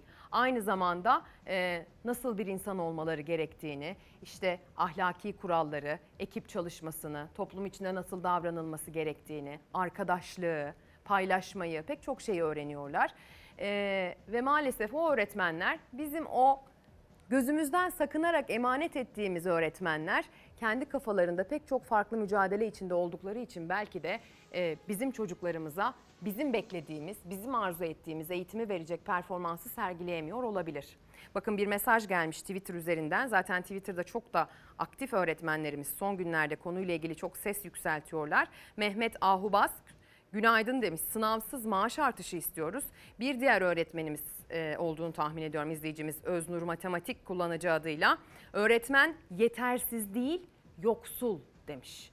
Yani bizim öğretmenlerin şartlarını iyileştirmemiz lazım. Bizim öğretmenler odasındaki çalışma barışını e, gölgeye düşürecek risklerden kaçınmamız lazım. Bunu evlatlarımız için ve ülkemizin geleceği için yapmamız lazım sevgili izleyenler. Şimdi isterseniz çokça tartışılan bu sınav konusuna dönelim. Aslında yeni bir tartışma değil ama son olarak e, ana muhalefet lideri Sayın Kılıçdaroğlu'ndan konuyla ilgili bir sosyal medya paylaşımı geldi. Bakan Özer'in sözleri üzerine e, ana muhalefet lideri Sayın Kılıçdaroğlu birlikte çözelim çağrısı yapmıştı. Hatırlayacaksınız öncesinde de e, sınava girmeyin çağrısı vardı. İzliyoruz öğretmenlerin kariyer planlaması asla sınavla yapılmaz, yapılmamalı. Yaklaşık 613 bin öğretmenimizin uzman öğretmenlik ve baş öğretmenlikle ilgili süreçlere, eğitimlere devam ediyor. Öğretmenleri mesleki olarak da küçük düşürmek anlamına gelir. Milli Eğitim Bakanı Özer, sınav olmasın dedik sendikalar ayağa kalktı demiş. Sınavdan, mülakattan daha makul çözümler var elbet. Yine çağrı yapıyorum. Gelin birlikte çözelim bu işi. Öğretmenlerimizin çok daha büyük dertleri var. Böyle anlamsız şeylerle incitmeyelim kendilerini. CHP lideri bir hafta aradan sonra bir kez daha öğretmenlerin özlük haklarıyla maaşlarında farklılığa yol açacak kariyer sınavları düzenlemesine karşı ses yükseltti. Milli Eğitim Bakanı'na seslendi. Bu işi birlikte çözelim dedi. Öğretmenlere sesleniyorum. Bu saygısızlığa katlanmak zorunda değilsiniz. Bu sınava girmeyin. Getirilen yeni düzenlemeyle öğretmenler kariyer sınavına girecek gerekli puanı yakalayabilenler uzman öğretmen, baş öğretmen gibi ünvanlar alacak. Alınan ünvanlarla maaşlarında ve özlük haklarında değişiklikler olacak. Ancak sendikaların çoğu ve muhalefet ayrımın sınavla yapılmasına karşı CHP Genel Başkanı Kemal Kılıçdaroğlu öğretmenlere sınavlara girmeyin dedi. Öğretmen kariyer sınavı rencide edici olduğu için daha makul bir çözüm bulmak üzere çağrı yapmıştım. Yanaşmadılar. Bu sınava girmeyin. Sizleri incitmeyecek çözümü seçimden sonra birlikte buluruz. E, öğretmenler odasında sözleşmeli öğretmen, ücretli öğretmen, öğretmen, uzman öğretmen ve baş öğretmen olmak üzere 5 ayrı tarifle öğretmenler odasını ayrıştırmak, öğretmenlerin çalışma başını bozmak istiyor. Öğretmenlerimiz müsterih olsunlar. 2023 yılında çok büyük sayıda uzman öğretmen ve baş öğretmenle Milli Eğitim Bakanlığı çok daha güçlü bir şekilde yoluna devam edecektir. Öğretmenimiz kendi alanında çok yetkin olabilir. Kendi branşında çok iyi öğretmen olabilir. Ancak sınavda 70 üzeri puan alamamış olabilir. Matematik öğretmenine kendi alanıyla ilgili uzmanlık verecek yeni bir şey anlatılmıyor. Uzmanlık olarak öğretmene yeni bir şey katmayacağını da görüyoruz. 19 Kasım'da düzenlenecek sınavla 10 yılını doldurmuş bir öğretmen sınavı kazanırsa uzman, 20 yılını doldurmuş bir öğretmense baş öğretmen olacak. Maaşlarında da ünvanlarına göre 1700 ila 2500 liraya kadar artış olacak. Yüksek lisans ve doktora yapan öğretmenler şartları sağlıyorsa sınava girmeden uzman ve baş öğretmen ünvanını almaya hak kazanacak. Daha genç bir öğretmenimiz bilgileri taze olan bir öğretmenimiz. Daha tecrübeli, daha başarılı ancak e, sınav konularının içeriği itibariyle bilgiler taze olmayan bir öğretmenimizden e, daha başarılı olabilir. Peki şimdi ne olacak? Öğretmenimiz kötü öğretmen mi? Öğretmenimiz yetersiz öğretmen mi olacak? Velilerimiz de okullara gittiklerinde uzman öğretmen var mı, baş öğretmen var mı gibi soruları sormaya başlayacak. Sendikalar sınava karşı ama Türkiye Eğitim Sen Kılıçdaroğlu'nun sınava girmeyin çağrısında iddialı bulmuştu. Daha seçimi var bir sene. Sınav 19 Kasım'da yapılacak. Dolayısıyla 2023 Ocak ayından itibaren uzman öğretmenlerimiz 1700 TL civarında, baş öğretmenlerimiz de 2500 TL civarında ilave ücret alacak. Bu da bir öğretmen maaşı açısından çok ciddi bir e, miktarda. Sınava girmeyen çağrısını en azından kendi adıma e, çok iddialı bir e, tavır olarak görüyorum. Sınava girmeyin çağrısı sıcaklığını korurken akşam saatlerinde yeniden kariyer sınavına değindi CHP lideri. Öğretmenlerimizi incitmeyelim diyerek Milli Eğitim Bakanı'na seslendi. Milli Eğitim Bakanı Özer, sınav olmasın dedik sendikalar ayağa kalktı demiş. Sınavdan, mülakattan daha makul çözümler var elbet. Yine çağrı yapıyorum. Gelin birlikte çözelim bu işi. Öğretmenlerimizin çok daha büyük dertleri var. Böyle anlamsız şeylerle incitmeyelim kendilerini. İlk dersimiz hayat bilgisi. Öğretmenlerimiz gerçekten çok kritik meslek gruplarından. Mustafa Kemal Atatürk ne demişti hatırlarsınız bu sözü. Bu e, eylemi çok önemlidir. Milletvekili maaşlarıyla e, eşdeğer tutulmalı maaşları demişti. Ücretlendirmeleri demişti. Çünkü onlar bizim geleceğimizi ellerinde bir hamur gibi adeta şekillendiriyorlar. Mesela düşünün uzman öğretmen, baş öğretmen, sözleşmeli öğretmen, öğretmenler odasında böyle değişik değişik gruplardan bir sürü öğretmen var. Ve siz çocuğunuzu okula yazdırıyorsunuz. Yeni bir okula nakil yaptırıyorsunuz fark etmez. Kime vermek istersiniz? Baş öğretmen, uzman öğretmen. E herkes onlara vermek isteyecek. O zaman veliler arasında da tartışmalar çıkacak. İdarede zor durumda kalacak. Böyle bir sıkıntıyı da beraberinde getirecek. Bizim onların refah düzeyini arttırmak, bizim onların aklındaki pek çok problemi çözmek gibi adımlar atmamız gerekirken onların daha çok çetrefilli bir e, çalışma yaşantısına yöneltecek adımlar atmamız gerçekten kabul edilebilir değil. Üstelik şöyle bir durum da var. Sadece işte paraydı, puldu, ünvandının dışında öğretmenlere nasıl yaklaşıldığı, nasıl davranıldığı da aslında eğitimin kalitesini çok ciddi etkiliyor. Bunu uzmanlar söylüyor. Yani şöyle örnek vereyim. Ben bir veliyim. Eğer evdeki evladımın öğretmeni hakkında onun yanında kötü konuşursam benim çocuğum okula gittiğinde o öğretmenin söylediğini ciddiye alır mı? Saygısı kalır mı? O öğretmenden faydalanabilir mi? Faydalanamaz. Benzer bir şekilde eğer bizi yönetenler öğretmenleri bu kadar hırpalamaya devam ederlerse hem manevi anlamda hani incitmek demiş ya Sayın Kılıçdaroğlu incitmeye devam ederlerse aslında o öğretmenlerin e, toplumsal olarak bulundukları noktanın da değişmesi söz konusu. Velilerle mücadelelerinin artma ihtimali yüksek. Öğrencilerinin saygılarını kazanacaklar. Toplumda saygın bir noktada olacaklar. Velilerin gözünde saygın bir noktada olacaklar ki o öğrencilere de faydaları o oranda yüksek olsun. Yoksa velilerin yönlendirmesiyle, velilerle mücadele etmekten öğrencilere fırsatı kalmayan bir eğitim sistemiyle e, olmaz sevgili izleyenler. Dolayısıyla nasıl davrandığımız, nasıl haklarında konuştuğumuz dahi gerek evde gerekse yönetenlerin kürsüde yaptığı konuşmalarda çok çok önemlidir diye düşünüyorum. Öğretmen konusu, eğitim konusu çok uzun zamandır tartışılan ve hep böyle yeni yeni gündemlerle de maalesef tartışmaları süren bir konu. Umarız biter. Umarız tartışmak ve haberlerini yapmak durumunda kalmayız. Ee, ki zaten aslında bu uzmanlık sınavına girmelerini gerektiren eğitimde 72 GB'lık bir görüntü eğitim biliyorsunuz. Öğretmenler yaklaşık 2 aylık tatilleri boyunca 72 GB'lık görüntüyü Milli Eğitim Bakanlığı'nın sistemi üzerinden izliyorlar. Sınava o görüntülerde verilen bilgiler üzerinden giriyorlar. İzleyip izlemediğiniz de kontrol ediliyor bu arada. İzlemeniz ve doldurmanız gerekiyor. E, 72 GB'lık görüntüyü izlemek için de bunun parasını vermek gerekiyor ve buna zaman ayırmak gerekiyor. Ya- yanlış bilmiyorsam günde yaklaşık 6 saat demek. Bu da aslında belki de en başında tartışılması gereken konu zaten. Eğitimden bahsediyoruz, geleceğimizden bahsediyoruz. Üniversite sınavında nereye yerleştiğini, yerleşip yerleşemediğini öğrenen e, öğrencilerimiz, velilerimiz belki de ekran başında, onların yakınları ekran başında.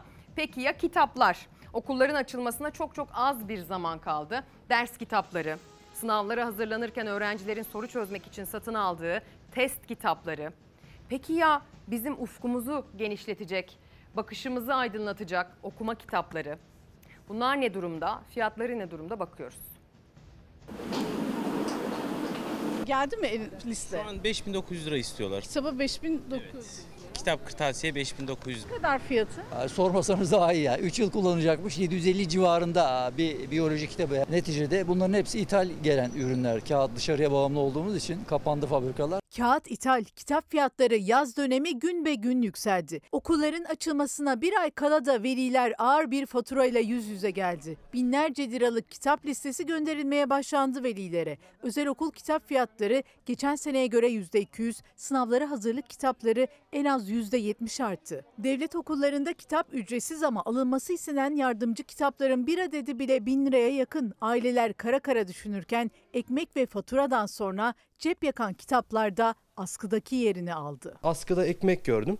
E dedim biz bunun kitabını da yapalım. Kitap fiyatlarındaki artış sadece özel okul öğrencilerini değil devlet okulundaki öğrencileri de etkiliyor. Çünkü onlar da dershane kitapları alıyor. Bu yüzden bir kırtasiye askıda kitap uygulaması başlattı. Maddi durum olmayan öğrencilere buradan ücretsiz kitap sağlıyoruz. Bu reyonu 3-4 kere komple değişti. Şok fiyat diye bir kampanya yapmışsınız. Bu nedir? Geçen seneden kalan kitaplarımızı 10 liradan satıyoruz. Hiçbir karımız da yok. Üstüne zararına satıyoruz. Halayı da şu an e, kurs için aldık bayağı bir artmış. İnanılmaz artmış yani iki katına çıkmış gibi. 700 küsurdu galiba altı kitabı. Şu an okulunkini bilmiyorum. Onlar da çok fazla olacak gibi geliyor. Bu sadece kurs için. Kurs için hepsini almadım. 6 tanesi sadece. Sayfa sayfa çevrilmesi, çözülmesi gerekirken sınav öncesi öncesi sınıfların kitapları el yakıyor artık. Geçen yıla göre en az iki kat zamlı kitap listeleri özel okullar velilerine gönderilmeye başlandı. Özel okul kitapları kadar arttı. Onlar çok arttı zaten. Kaliteli kitaplar oldukları için set fiyatlarında %200'e kadar bir zam geldi. Mesela şöyle bir set yapalım. Biyolojisini aldı, kimyasını alacak. Fizikten kitabını aldı. Sayısal öğrencisi ise bu seti alır. Liste fiyatımız 772 TL. Kaç kitabımız var? 5. Geçen sene Ocak ayında buranın tutacağı fiyat maksimum 200 TL. Bir 500 liralık fiyat farkı var. Kitap listesi henüz eline ulaşmayanlar da endişeli bir bekleyiş içinde. Sene böyle 9 bin lira gelen listeler var. Henüz ilkokuldaki çocuklar için. Ondan haberim yok. yani olmasa iyi olur yani. Geçen sene tek bir kitabına 500 TL. Tek bir tane bir kitap 500 TL. Yurt dışından yabancı kitaplar özellikle İngilizce kitaplar tabii euroya veya dolara bağlı olduğu için onların da artışları var. 2000-3000 civarları geliyor. Tabii şimdi büyüdükçe, liseye doğru gittikçe tabii üniversite hazırlıkları da olduğu için daha çok kitap fiyatları artıyor. Bu sene daha çok artış bekliyoruz çünkü tabii enflasyon da yüksek. Belli bir yüzde limiti konabilir, belki indirim yapılabilir. KDV oranları düşürülebilir, sıfırlanabilir. Devlet okullarında okuyan öğrenciler de zamdan kaçamadı çünkü asıl maliyet test kitaplarında. Ders kitabına para vermiyoruz ama test çözmek için, kaliteli soru görmek için illaki para vermemiz gerekiyor. Yani geçen sene 60 liraya aldığım kitap şimdi 120 lira olmuş. Çünkü maalesef kağıt çok pahalı, kitaplar ithal sevgili izleyenler. Yani artık içinde bulunduğumuz süreçte e, okuduğumuzu dahi hani bu gazetelerde, bu benim kullandığım kağıtlarda hepsi bunu dahi yurt dışından e, getirmek durumunda kaldığımız günler yaşıyoruz. İlker Görgülü e, kendisi bir şair, kendisi bir sanatçı. Bakın konuyla ilgili şöyle bir mesaj göndermiş. Ee, günaydın demiş, günaydın olsun. 8 ay önce şiir kitabı basımı için 755 bin lira fiyat almıştık. Şimdi ise aynı adet kitap basımı için aldığımız fiyat 1 milyon 394 bin lira. Şimdi size soruyorum. Enflasyon yüzde kaç? Maalesef bu ülkede sanat bile yapmak mümkün değil. Kalın sağlıcakla demiş. Kaleminize sağlık, sanatınıza sağlık diyelim. Siz yine de bizi sanatsız bırakmayın. Tüm yazarlarımıza, tüm sanatçılarımıza e, seslenmek gerekirse bu vesileyle. Bir diğer izleyicimiz öğretmenlere dair haberlere istinaden Gülay Göktuman. E, insanlar onca yıl okuyup, onca yıl okutup, onca yıl çalıştıktan sonra zaten takdir edilmeli. Ve direkt ünvanları yıllara göre verilmeli. Sınav nedir diye soruyor sevgili izleyenler. Şimdi sırada geldi vatandaşın içinde bulunduğu ekonomik durumu yansıtan bir habere. Ama öncesinde Cumhuriyet Gazetesi'nde okumadığımız bir detay. CHP lideri Kılıçdaroğlu Erdoğan'ın protesto edilmemesini istedi diyor Cumhuriyet Gazetesi. Hacı Bektaş için talimat başlığı altında haber şöyle detaylandırılmış. CHP lideri Kılıçdaroğlu'nun Hacı Bektaş'ı ziyaret edecek Cumhurbaşkanı Erdoğan'ın protesto edilmemesi için belediye başkanıyla görüştüğü ortaya çıktı. İstanbul'da helalleşme buluşmasına katılan Kılıçdaroğlu siyasette kamplaşma derin yaralar açar, helalleşme o isteği değil ihtiyaçtır dedi diyor. Ki zaten o buluşmaya kaçırmadıysanız izlediyseniz eğer az önce e, bu ekrandan tanıklık etmiştik birlikte. Bir diğer gazeteyle devam edelim. Pencere gazetesinden okumadığımız bir detayımız var. E, o da diyor ki bu da ikinci el ayakkabı pazarı. CHP milletvekili Çetin Arık Kayseri'de ikinci el pazarına gitti. Bir vatandaş Arık'a vatandaş mutfağındaki bardağını tavasını bile satıyor. İşte oy verenler sabahın 7'sinde ikinci el ayakkabı alıyor ama oy alanlar sıcak yataklarında yatıyor diye konuştu diyor. Hadi gelin karşısında hem bu ikinci el pazarını e, görelim hem de karşısında muhalefet gören vatandaşın, üreticinin ne dediğine bakalım. Vatandaş bardağını bile satıyor. Vatandaş tavasını bile satıyor. CHP Kayseri Milletvekili Çetin Arık pazar sabahı ikinci el pazarına gitti. Gördüğü yoğunluğa şaşırdı. O anları kaydetti. Bugün pazar saat sabahın 7'si ve burada ikinci el ayakkabı, ikinci el giysi ve ikinci el mutfak eşyaları satılıyor. Hayat pahalılığı ve yüksek seyreden enflasyon nedeniyle geçinmekte zorlanıyor vatandaş. Muhalefet partilerinin temsilcileri de sokakta, pazarda vatandaşın derdini dinliyor. Oy verenler sabahın 7'sinde ikinci el ayakkabı alıyorlar ama oy alanlar sıcak köpeklerde yapıyor. Yenisini alamadığı için ikinci el pazarında satılanlara yöneliyor bazı dar gelirli. Kayseri'nin Tepebaşı ilçesinde olduğu gibi. Vatandaş bu hallere düştü. Karaman'da da üreticinin, pazarcı esnafının derdini dinledi muhalefet. Üreticinin en büyük derdi artan akaryakıt fiyatlarıydı. Yani artan maliyetlerdi. Aldığımızı mazot parası veririz. Buradan alır mazota döker. İstediğimi de alıp yiyemiyorum. Ne yapayım? Maalesef sevgili izleyenler vatandaşın da üreticinin de durumu bu şekilde diyelim. Şimdi sıradaki haberde yine üreticiyi tarımı ilgilendiren bir e, detay için Mersin'e gideceğiz. Bir iddia var biliyorsunuz ama öncesinde Milli Gazete'ye bir bakalım. Manşetinde çünkü üreticiye dair bir detay var bugün. Tarım ve hayvancılığı IMF ile mi bitirdiniz manşetiyle çıkmış bugün Milli Gazete. 2004 yılında tam da sektörün ağır darbeler aldığı zamanlarda ülkemizde tarım ve hayvancılıktan çekilin telkinlerinde bulunulduğu ortaya çıktı diyor gazete. Ülkemiz yaklaşık 15-20 yıl öncesine kadar tarım ve hayvancılık alanında kendine yeten ve hatta ihracat da yapabilen bir ülkeyken günümüzde tarımsal ürün, ürünlerin tamamına yakını farklı ülkelerden ithal edilir duruma geldi. Gıda kalemlerinde yaşanan kriz içerisinde bulunduğumuz ağır ekonomik krizin en önemli ayağı olarak karşımızda dururken Türkiye Odalar ve Borsalar Birliği Başkanı Rıfat Hisarcıklıoğlu tam da ülkemizin tarım ve hayvancılıkta geriye gitmeye başladığı yıllarda IMF yetkililerinin ülkemizde tarım ve hayvancılıktan çıkılması gerektiği yönünde çalışmalar yaptığını açıkladı e, diyor. Dünyanın en stratejik sektörü tarım ve hayvancılık başlığı atılmış bir de. Altını hemen okuyalım. Türkiye Odalar ve Borsalar Birliği Başkanı Rıfat Hisarcıklıoğlu, dünyanın en stratejik sektörü, en çok kazandıracak sektörü hangisidir derseniz tarım ve hayvancılık. Şunu hep akılda tutalım ki tarım ve hayvancılık önemini asla kaybetmeyecek sektörlerdir. Yaşamak için tüketmek zorundayız. Bunu karşılayacak da tarım ve hayvancılık sektörü 2004 yılında IMF bana geldiği zaman artık ve tarım ve hayvancılık sektöründen çıkın diyordu açıklamasında bulundu diyor. Türkiye'nin artan nüfusuna rağmen buğday üretimi artmadığı gibi yıllar içinde geriledi. Ayçiçeği, mısır ve pamuk gibi temel ürünlerde de ihtiyacın önemli bir bölümü ithalatla karşılanıyor şeklinde bir detay da aktarılmış sevgili izleyenler. Bugün tabii ki beklenti bu et fiyatlarındaki düşüşün gerçekleşmesi. Et fiyatlarındaki düşüş Tarım ve Tarım Kredi Kooperatifinin mağazalarında gerçekleşecek ve bunlar çok sayılı çok nadir. Bakalım orada neler yaşanacak onu da takip ediyoruz ama e, etle ilgili bir detay da verilmiş bu haberin altında Milli Gazete'nin manşetinde. Kırmızı ette Brezilya ve Uruguay'a bağlıyız. Yeterli ıslah, ıslah çalışmalarının yapılmaması ve yem girdi maliyetlerinin çok yüksek olması hayvancılıkta üretimi baltalarken büyük başta ithalat kalemini de yükseltiyor.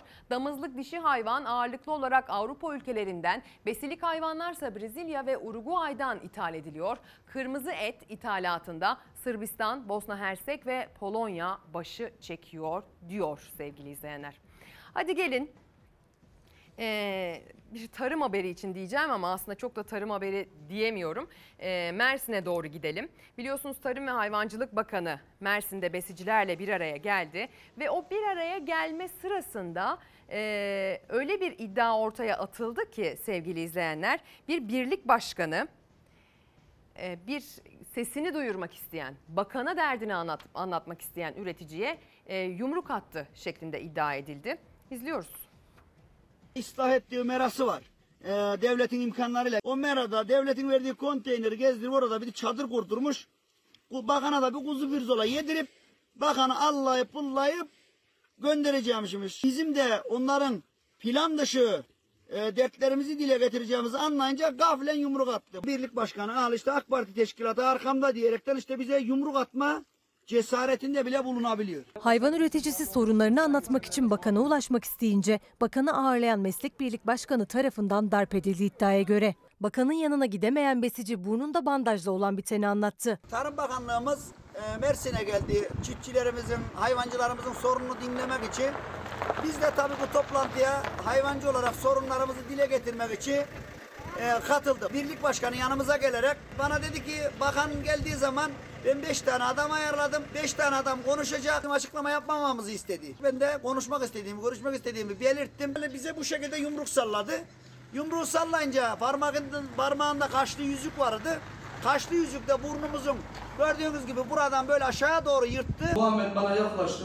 Ya ben burada bizim sorun sıkıntımız var. Ya ben de ona dedim ki çadıra gelsin söylesin. Herkes Bakan Bey'le orada konuştu. Birçok üreticimiz de zaten gelip orada ne talebi varsa konuşuldu. Böyle bir talebi olmadı yani. Mersin'deki programda Tarım Bakanı Vahit Kirişçi'ye plaket veren ve yanından ayrılmayan Mersin Damızlık Koyun ve Keçi Yetiştiricileri Birliği Başkanı Mehmet Akdoğan, besici Muhammed Şahin'i darp etmediğini, bakanla çadırda konuşmasını teklif ettiğini iddia etti. Darp raporumuzu aldık. Jandarma karakoluna giderek ifademizi verdik. Şikayetçi olduk. Bakandan gerçekleri saklamak niyeti olduğu için bize böyle bir çirkin saldırı yaptı. Kamuoyuna diyorum ki bakın fotoğrafları iyi inceleyin. Baksınlar desinler ki tamam. Ya o bandajı bir çıkartsın. Taraflar arasında saldırı polemiği sürerken darp raporuyla şikayetçi oldu besici Muhammed Şahin. Bakana ulaşamadı ama saldırdığını iddia ettiği birlik başkanı tarafından bu kez davet aldı. Arkadaşımıza da söz sesleniyorum. Bizim birlik ve beraber gelsin bir sorun derdi varsa biz burada çözmeye hazırız. İddialar bu şekilde tabii ki net bilgi de zamanla ortaya çıkacaktır ve takipçisi olacağız sevgili izleyenler diyelim. Şimdi de kameralarımızı e, sınırlarımızın ötesine çevirelim. Bir kilise yangını için Mısır'a doğru gideceğiz. O yangında 41 kişi hayatını kaybetti.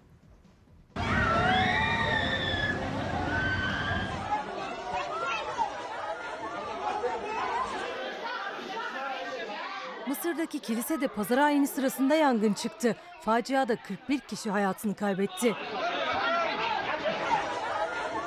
Mısır'ın Giza kentindeki Kıpti Kilisesi'nde yüzlerce kişi pazar ayini için bir aradaydı. Ayin sürerken binanın ikinci katından alevler yükseldi.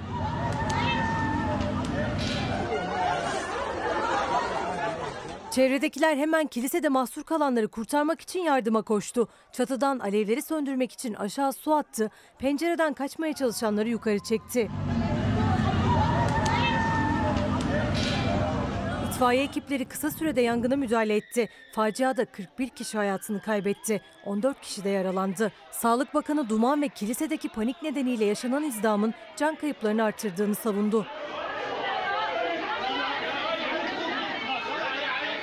Mısır İçişleri Bakanlığı yangına kilisedeki bozuk bir klimanın yol açtığını açıkladı. Ankara'da faciaya tepkisiz kalmadı. Dışişleri Bakanlığı yangında hayatını kaybedenler için Mısır halkına başsağlığı diledi. Biz de başsağlığı dileklerimizi iletiyoruz sevgili izleyenler. Gerçekten tam bir facia yaşanmış diyebiliriz. Şimdi e, mesajlarınıza bakıyorum. Öğretmenlerin sosyal medya üzerinden geri dönüşlerini teker teker okuyorum. E, çokça mesaj gönderiyorsunuz, teşekkür ediyorsunuz ama asla teşekkürlük bir şey yapmıyoruz. Sadece görevimizi yapıyoruz. Dolayısıyla e, hiç böyle mesajlar atmanıza gerek yok. Sizler, öğretmenler bizleri bugünlere getiren insanlarsınız. Bugün de bizim evlatlarımızı yarınlara taşıyacak olanlarsınız. Bugün hangi koşullarda yaşadığınız, emeğinizin takdir edilip edilmediği, size yönelik yaklaşımların sizin saygıdeğerliğinizi, saygınızı koruyacak şekilde olup olmadığı hepimizi ilgilendiriyor. Ne yani sadece öğretmenleri ilgilendiren bir durum değil bu. Bu bugünümüzü, yarınımızı, ülkemizi, geleceğimizi ilgilendiren bir konu. Dolayısıyla biz de üzerimize düşeni yapıyoruz. Yapılan tartışmaları, yükselen sesleri tüm taraflarıyla ekrana taşıyoruz. Bir de, biz de tabii ki e, sizin mesajlarınızı bol, bol bol ekrana taşımaya, sesinizi duyurmaya gayret ediyoruz. Yani aslında temelde sadece görevimizi yapıyoruz. Beklenen oldu dediklerinizi bize yazıp gönderin. Ee, bir fırsat, reklam. Sonrasında haberlerle devam ederken konsantre olmakta zorlanabilirsiniz.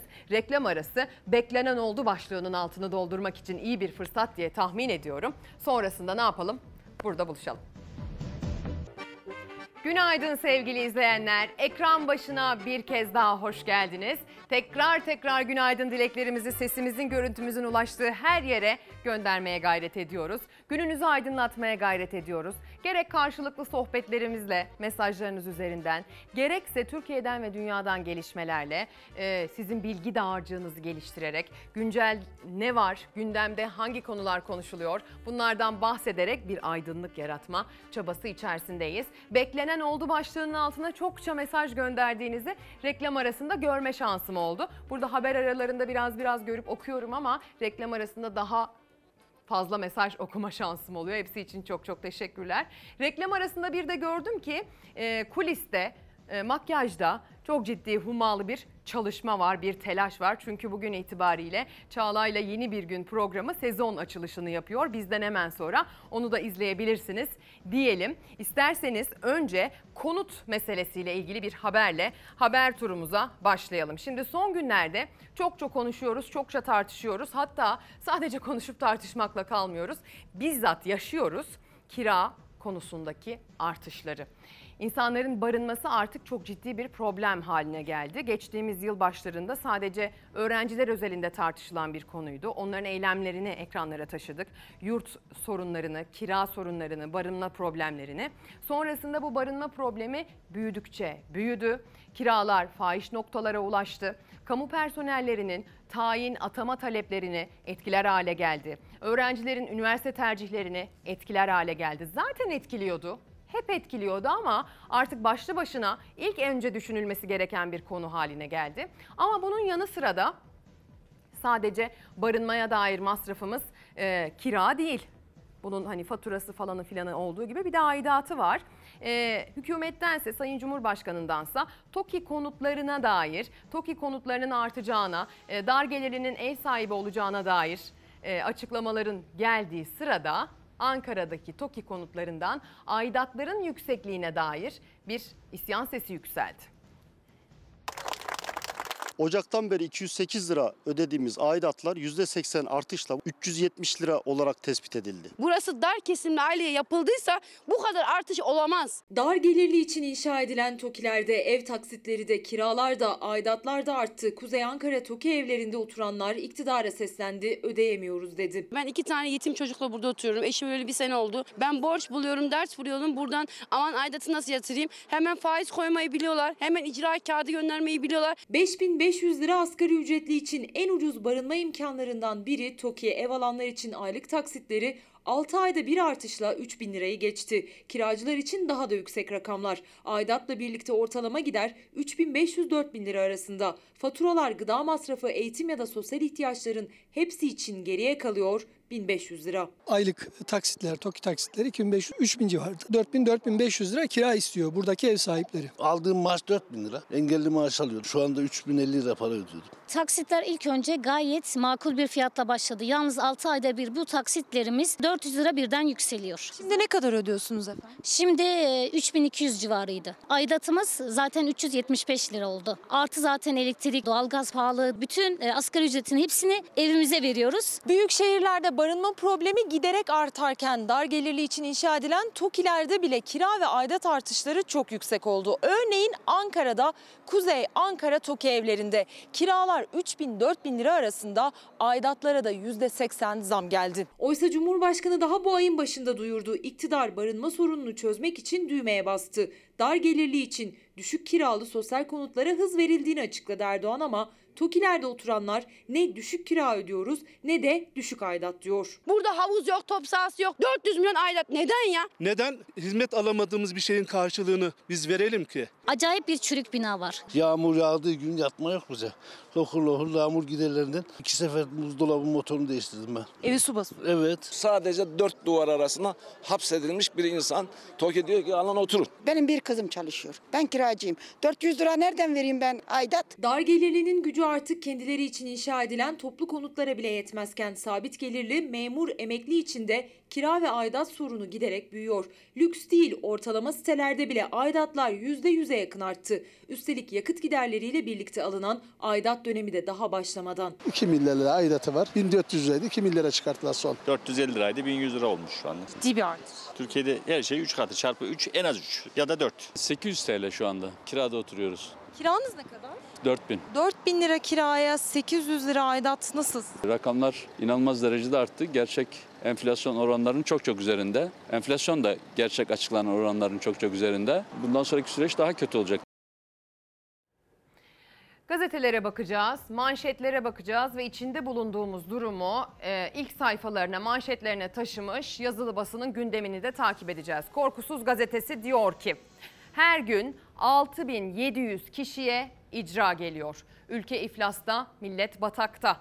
Ekonomik krizin bunalttığı vatandaş çareyi borcu borçla kapatmakta buluyor. Borcunu ödemekte zorlanınca da icra ile karşı karşıya kalıyor. Muhtarlıklar icra bildirimleriyle dolu. Ekonomik krizle birlikte işsiz kalan, geliri azalan ve alım gücü düşen vatandaş borçlarını ödemekte zorlanıyor. Hal böyle olunca da icra dosyalarında patlama yaşanıyor. Mahalle muhtarlarında eskiden bir elin parmağıyla sayılan icra tebligatları ise aldı başını gidiyor. CHP Hatay Milletvekili Mehmet Güzel Mansur 2021 yılında 22 milyon olan icra dosyasının 24 milyona çıktığını hatırlatarak günlük icra dosyası sayısı ortalama 6700'e geliyor. Tek başına bu veri bile iktidarın ekonomideki beceriksizliğinin bir göstergesidir dedi diyor. Sayın Güzel Mansur'un ziyaret ettiği o muhtarlık ofisine gidiyoruz. Sabah kahvesi için Çekmece muhtarımız Sayın Süleyman Ofaz Govar'ın ve gördüğüm manzarayla size paylaşmak istedim. Görüyorsunuz, icra tebligatları iki masayı doldurmuş durumda. Soruyorum muhtarıma, Sayın muhtarım ne oluyor Çekmece'de? Esnaf hangi durumda? Emekli hangi durumda? Ve bana söylediklerini size aktarıyorum. Sayın Vekilim öncelikle hoş geldiniz. Ülkemizin bulunduğu durum çok açık ve net. Bu gördüğümüz daha yüzde ellisi, yüzde ellisini yetkili ve görevli arkadaşlar dağıttı. Bu borcu ödeyemeyecek, kesinlikle ödeyemeyecek vatandaşların durumu bu. Ülkemiz bu halde olmamalı. Hatay'da esnaf borç batağında, Hatay'da çiftçi borç batağında, Hatay'da emekli borç batağında ve bunun da ispatını görüyorsunuz. iki masayı dolduran icra tebligatları. İşte bu şekilde muhalifler biliyorsunuz saha turlarını yapıyorlar. Siyasiler kendi bölgelerinde üreticiyle, pazarcıyla, esnafla, sokaktaki vatandaşla, muhtarlarla görüşüyorlar. Bir şekilde bir Türkiye manzarası ortaya çıkarma gayretindeler sevgili izleyenler. Pek çok mesaj geliyor. KYK kredi faizleri hala silinmedi mesajını Alican Şeker göndermiş. Ödedikten sonra silecekler galiba. 3 haftadır giriyorum. E-Devlet'te teknik çalışma var diyor. Faizin silindiği falan yok galiba. Sesimizi duyur lütfen demiş. Tabii ki sesinizi duyururuz. Arzu Eratak, e, Fersan Kurt ekran başında olan izleyicilerimizden. Ee, yeni tarım kooperatifinden geldim. Her şey pahalı, hiç indirim yok iddiasını ortaya atan Aydın Turgut Bey de izleyenlerimiz arasında bize mesaj göndermiş. Biz bu konuyu sahada muhabir arkadaşlarımızla, kameraman arkadaşlarımızla takipteyiz diyelim. Emel Görgül iyi yayınlar. Ee, haftaya mutlu başlamama sebep oldun diyor. Ne mutlu bize diyelim o zaman. Çok teşekkürler. EYT'lileri gündeme getiriyorsunuz da 2000 yılı ve sonrası emekli olanların intibak yasasını neden gündeme getirmiyorsunuz sorusunu Fatih Bakır e, yöneltiyor sevgili izleyenler. Tabii ki takibindeyiz. Tabii ki haberlerini yeri geldikçe yapıyoruz. Siz de biliyorsunuz yaptığımızı. Her sabah sizinleyiz mesajını Kemal Özer göndermiş. Çok teşekkürler. Hatice Kınaz'ın günaydın iyi yayınlar mesajını aldık. Teşekkür ediyoruz. Pek çok güzel mesaj geliyor. EYT'liler özellikle çokça mesaj gönderiyorlar. Yalova aşırı yağmur altında Ezgi Hanım pazar yerini ve caddeleri sel bastı mesajını e, Seda Tuvay beklenen oldu başlığıyla göndermiş. İlerleyen dakikalarda beklenen oldu aşırı yağış mağduriyet yarattı dediğimiz adreslerden pencereler açacağız size. Bursa'dan Mudanya'dan da aldık haberleri. Bakın Yalova'da da aşırı yağmur pazar yerini ve caddeleri e, suyla doldurmuş. Bunun mesajını da bize izleyenlerimiz gönderiyor. Ve bir kez daha aslında havadan da bahsetme fırsatına sahip olacağız. Gelin Sözcü gazetesine bakalım. Sözcü gazetesi e, milletin fişini çektiler sür manşetiyle çıkıyor bugün sevgili izleyenler. Kıt kanaat geçinen vatandaşı ekonomik olarak öldürdüler. Milletin fişini çektiler. İktidarın inatla sürdürdüğü ekonomi modeli işçisinden memuruna, çiftçisinden besicisine, esnafına kadar milyonların yaşam sevincini, sevincini söndürdü. İşte halkın hali. 1. Çiftçiye 4 günde 55 bin liralık elektrik faturası geldi. Danalarını satıp ödedi. İki çocuk annesi Bağla faturasını böyle gösterdi. 2. Esnaf elektrik faturaları yüzünden buzdolabının fişini çekmek zorunda kaldı. Esnaf CHP'li Tutdere'ye dert yandı diyor Adıyaman'dan açtığı pencerede. 3. Vatandaşlar borca battı. Mahalle muhtarlıkları icra tebligatıyla doldu taştı ki az evvel biz de o muhtarlık ofisine bir ziyaret gerçekleştirdik. 4. Bir kilo samanım bile yok, ineklerim aç, iflas etmek üzere, üzereyim. Sorumlular kim sorusu başlığa taşındı. CHP'li Gülizar Biçer Karaca besicileri dinledi diyor gazete detayda. Denizli'de yem alacak parası olmadığını söyleyen bir besici ineklerim aç yarın saman alıp parasını ödeyemeyince hayvanıma haciz gelir. İyisi mi haciz gelmeden satıp kurtulayım diyerek isyan etti diyor. İşte Sözcü gazetesi bugün genişçe yer vermek koşuluyla e, durumu böyle ortaya koymuş. Sözcü gazetesinden bir detay daha okuyalım. Bankacılık sistemi üzerinden zenginlere servet aktarılıyor. İyi Partili Profesör Bilge Yılmaz Ruhat Mengi'ye konuştu.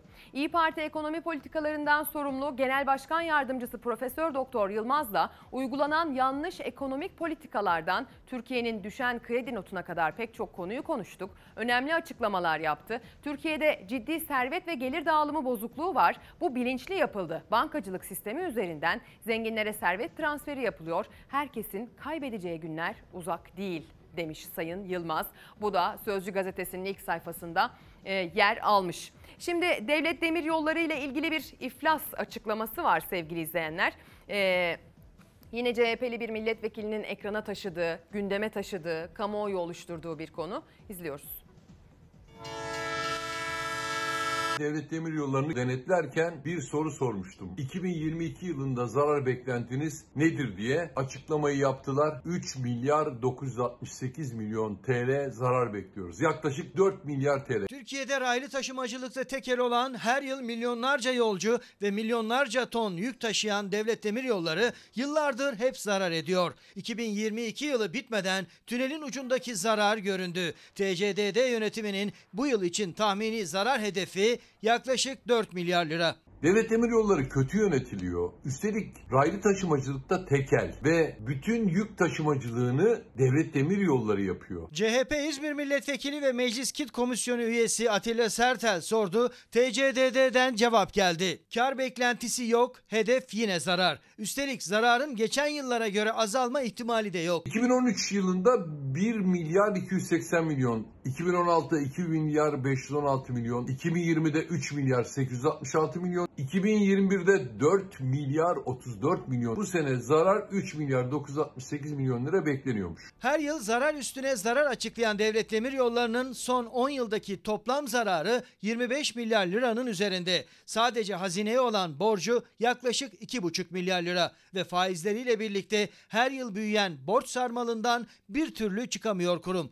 Atilla Sertel'e göre bunun nedeni kötü yönetim ve liyakatsizlik. Devlet Demiryolları'nın liyakatla yönetilmiyor. AKP döneminde 9 genel müdür değişmiş. Bir genel müdür var ki sadece 11 gün görevde kaldı.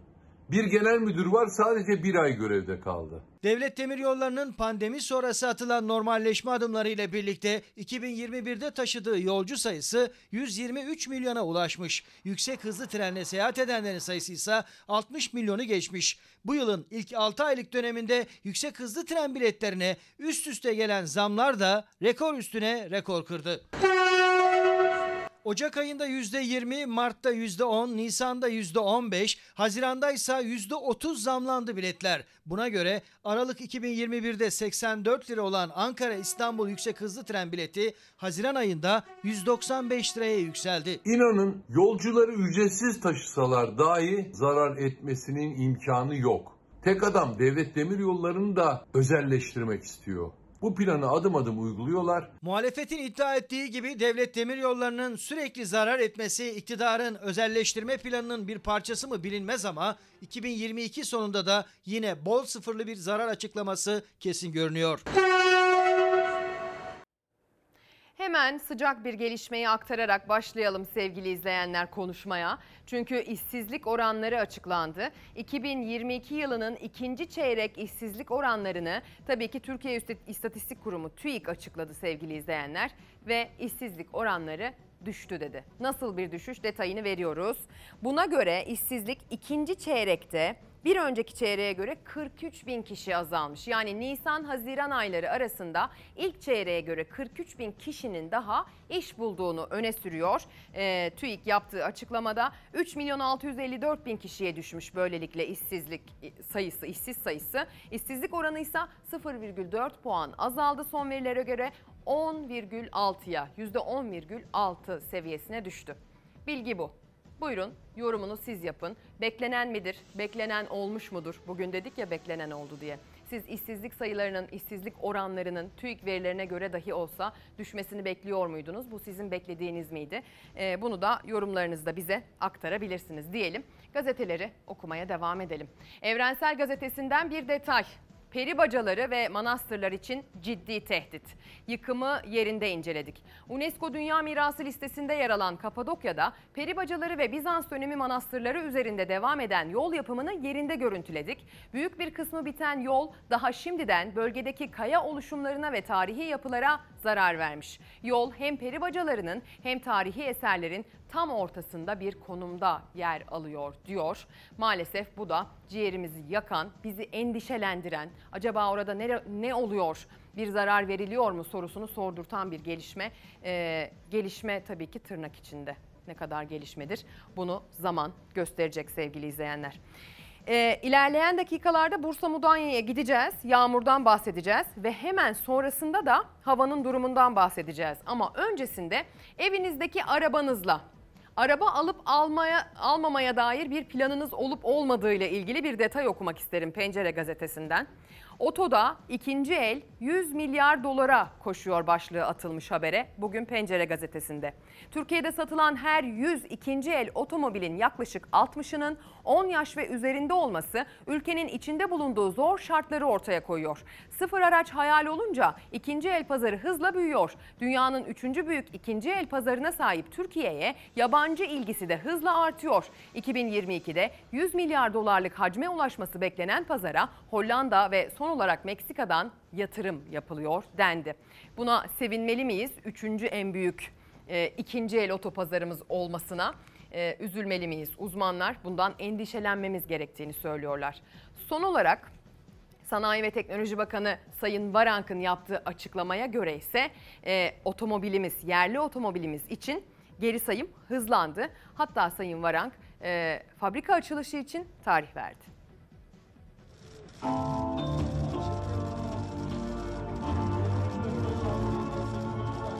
Allah'ın izniyle Türkiye'nin otomobilinin fabrikasını 29 Ekim'de açacağız. Bartın'da iş insanlarıyla bir araya gelen Sanayi ve Teknoloji Bakanı Mustafa Varank yerli otomobil için tarih verdi. Fabrikamızı 29 Ekim'de açıyoruz dedi.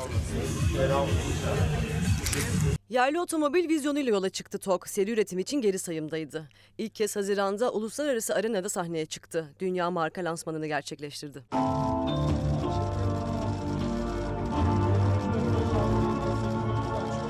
Sanayi ve Teknoloji Bakanı Mustafa Varank, Bartın Valiliğinde iş insanlarıyla toplantıdaydı. Toplantı sonrası açıklamalarda bulunan Varank, yerli otomobil için tarih verdi.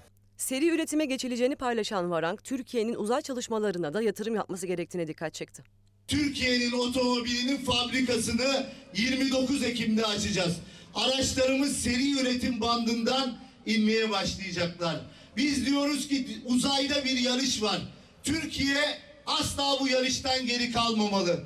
Eğer Türkiye'nin geleceğini ipotek altında bırakmak istemiyorsak mutlaka uzay çalışması yapmalıyız.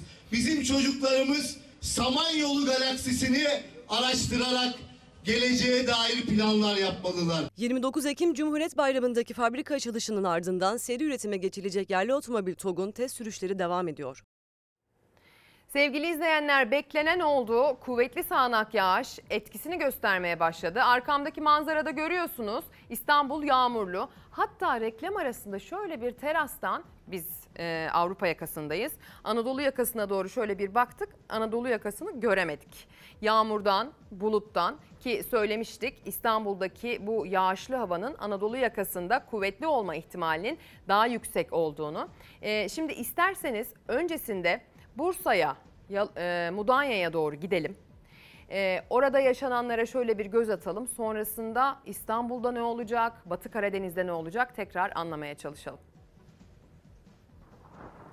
Bursa'da sağanak yağış sele dönüştü. Araçlar yolda mahsur kaldı. Mudanya ilçesinde sabah saatlerinde gök gürültülü sağanak yağış hayatı durma noktasına getirdi. Görüntüler sabah erken saatlerde Bursa'nın Mudanya ilçesinde kaydedildi. Nehre dönen yolları ve o yollarda bir şekilde hasar almadan, canından olmadan ilerlemeye çalışan araçları haber kameraları taze taze görüntüledi sevgili izleyenler. Maalesef görüntüler anlık diyebileceğimiz kadar neredeyse güncel. Bursa'ya Mudanya'ya geçmiş olsun diyelim. Mahsur kalan araçlar rögar kapaklarının temizlenmesiyle e, yolların bir şekilde sudan arındırılmasıyla yoluna devam edebildi. Bazı noktalarda bu da maalesef gerçekleşemedi. Rogarlar taşınca araç sürücüleri zor anlar yaşadı. Özellikle Yeni Mahalle, Siteler, Eğitim ve Halitpaşa mahallelerinde durum kritik olduğu anlaşılıyor sevgili izleyenler. Araçların gerçekten neredeyse yarım metreye vardığını tahmin ettiğim bu e, sel sularında ilerlemeye çalışmasını izliyoruz. E, bu tabii ki suyun gücüne de çok dikkat etmek lazım. E, su birikintisine girerken çok çok çok temkinli olmak lazım. Çünkü içinde bir çukur olup olmadığı görünmediği gibi hele bir de bu akan suysa yani işte ayak bileğinize kadar geliyor olabilir ama akan suyun kuvveti e, tahmininizden çok daha fazla olabileceği için mümkünse zaten araçla o yola girmeyin ama mecbursanız da e, çok e, tedbirli olun, dikkatli olun diyelim. Şimdi beklenen oldu. Kuvvetli sağanak yağış işte bölge bölge etkisini gösterdi. Bir izleyicimiz Yalova'da e, su baskınları yaşandığına dair bir mesaj iletti. Bugün itibariyle Marmara bölgesinin doğusunda aslında tam da bu bölgelerden e, haberler geliyor Yalova'sından, Bursa'sından. Kuvvetli sağanak yağış olacağını e, gerek devlet yetkilileri, gerek AKOM, gerek Devlet Meteoroloji Genel Müdürlüğü, gerekse biz bireysel meteorologlar söylemiştik zaten.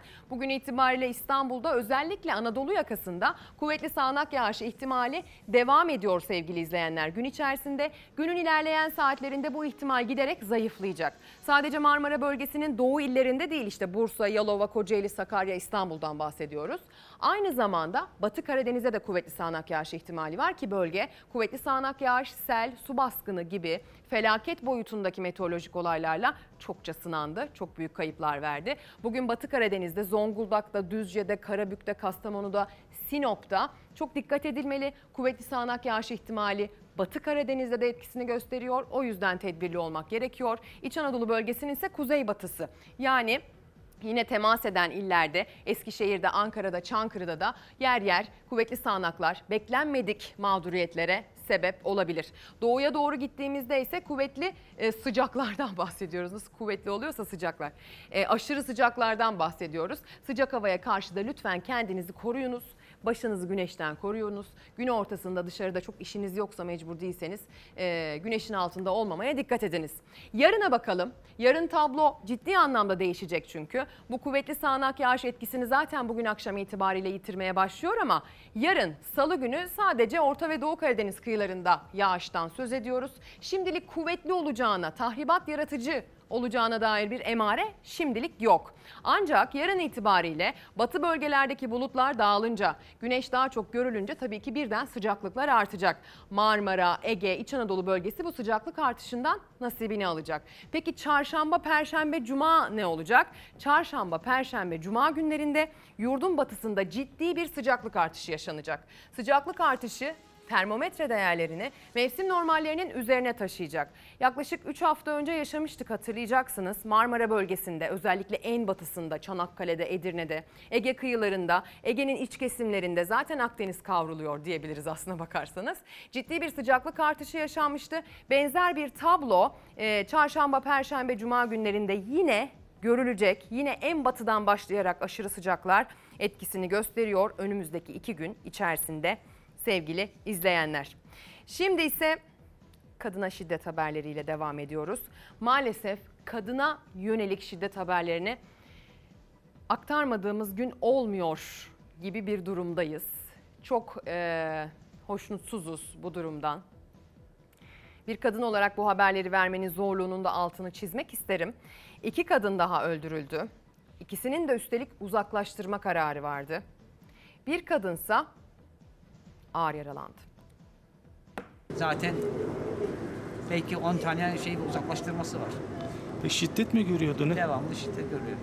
Defalarca şikayet etmişti aslında. Tüm o uzaklaştırma kararları bile caydırıcı olmadı. Cani eş Hanife Çakıcı'yı kaçmak için gittiği otobüs terminalinde katletti. Bir gün içinde Türkiye'nin birçok şehrinden yine hayat karartan erkek şiddeti haberleri geldi. İzmir'in Dikili ilçesinde yaşıyordu. İki çocuk annesi 33 yaşındaki Hanife Çakıcı. Boşanma aşamasındaydı. 13 yıllık evliliği boyunca sürekli şiddet gördü. 10 kez uzaklaştırma kararı aldırdı. Son kararın süresi bitince eşiyle barıştı ama şiddet devam etti. 15 gün dayanabildi Hanife Çakıcı. Can havliyle evi terk etti, Dikili otobüs terminaline gitti. Eşi Haydar Çakıcı da peşine düştü. İkisi göğsünden, ikisi sırtından. Dört bıçak darbesiyle katletti Hanife'yi caniyeş. Haydar Çakıcı hemen gözaltına alındı ve tutuklandı. Talihsiz kadının tabutunu kadınlar kaldırdı. En sonunda galiba garajda kaçarken yakalıyor. Evet, yakalıyor. Bıçak, dört bıçakla göğüs kadrinden. Ne istiyorsunuz? En ağır cezayı istiyorum. Son olsa diyor, son olsa diyor olmuyor. Antalya döşeme altında yaşayan Şenay Ayvaoğlu da artık hayatta değil. O da son bir yıl içinde iki kez uzaklaştırma kararı aldırmıştı eşi hakkında. Ayrılmak istediği kocası Serkan Ayvaoğlu bir mahalle düğününde ağaçların arkasına saklanarak ateş etti 37 yaşındaki 3 çocuk annesi Şenay Ayvaoğlu'na. Ardından kaçtı. Saklamış bir köşeye. Hunlarca bir katletmiş. Çocukların göz önünde. Üç tane çocuğun göz önünde. Acılı anne Şenel Oklu gözyaşları içinde teslim aldı kızının cenazesini. Tekirdağ'da ise Ayşe K. kendisine ateş açan kocasının kurşunlarından kaçmak istedi. Çareyi 3. kattan atlamakta buldu. Beton zemine düştü, ağır yaralandı, zanlı hala firarda. Maalesef kadına yönelik şiddet, kadına yönelik erkek şiddeti ve genellikle çoğunlukla istatistiki verilere dayanarak konuşmak gerekirse kadının en yakınından gelen bu şiddetin artık son bulması gerekiyor. Bunun için ne yapılması gerektiği ise aslında gayet açık. Uzmanlar bir araya gelmişler. Dünyaca ünlü gerek hukukçusu, gerek konuyla ilgili sosyal bilimcisi bir araya gelmiş ve demiş ki İstanbul Sözleşmesi diye bir metin hazırlayalım ve bu metni dünyanın gelişmiş ülkelerine imzalatalım. Hükümetler, yargı sistemleri e, bu sisteme dahil olsunlar ve bu sistem onlara kadınları korumaya yönelik hatta ve hatta sadece kadınları da değil aslında e, korunmaya ihtiyacı olan tüm kesimleri korumaya yönelik bir ödev versin demişler. Türkiye'de ilk imzacısı olmuş ama maalesef gelin görün ki bugün İstanbul Sözleşmesi'nin yerinde yerler esiyor en azından Türkiye için. Yerelde başlar eşitlik diyor Türkiye Kadın Dernekleri Federasyonu. Bugün İstanbul Büyükşehir Belediyesi ev sahipliğinde İzmit Belediyesi işbirliğiyle bir çalıştay, bir lansman gerçekleştirilecek konuyla ilgili. Ee, sivil toplum ve yerel yöneticiler çalışmaya devam ediyorlar. İlk saatlerde belki kaçırmışsınızdır aktarmıştık Sayın Kılıçdaroğlu'nun helalleşme buluşmasını. Bugün pek çok gazetenin ilk sayfasını hatta manşetine de konu olmuş. Orada da bir kadın vardı. Hazır kadın demişken biraz daha detaylı dinleyelim mi ne dediğini. Ben e, kendi adıma da söyleyeyim, sizin de öyle olduğunuzu düşünüyorum. Buraya işte e, böyle güzelleme yapmak için gelmedik. E, bu söylediklerimiz, samimiyetinizi gördük, ona bir karşılık vermeye geldik. Ancak tabii ki yarın bunun hesabını sorma hakkımız bakidir. E, bunu samimiyetinize binaen söylüyorum Sayın Genel Başkan. Umarım öyle olmaz, her şey çok güzel olur ama hayat bu. E, çok tecrübe ettik. Yani çok ümitler bağladığımız insanlar yarın köprüleri geçince bizi yüzüstü bıraktılar bazen tamamen bazen kısmen. E, demokrasinin de gereği budur. Bu insanlar bugün size omuz veriyorlar. Yarın eğer bunun altı dolmazsa işte bunun bir e, böyle siyaseten söylenmiş bir şey olduğunu hissederlerse işte bir takım insanların gönlünü almak için tabir caizse e, Türkçe'de bir deyim var ya köprüyü geçene kadar söylendiğini görürlerse başta ben olmak üzere buraya gelir sizinle kavga ederiz. Kendimi buradan da kovdururum hiç sorun değil. Kavgayı da yapalım. Mesajlarınız geliyor. Fersan Kurt demiş ki beklenen oldu. Elektrik faturası geldi. 600 lira elektrik faturam diyor gönderdiği mesajda. Ailemizin bireyi mesajı gelmiş. Çok teşekkür ederim. Halit Çulha beni ailesinin bir bireyi addetmiş. Şereftir efendim. Çok teşekkürler. Emeklilerle ilgili haberler yapıyorsunuz da nokta nokta banka kendi emeklisine promosyon ve bayram ikramiyesi vermiyor.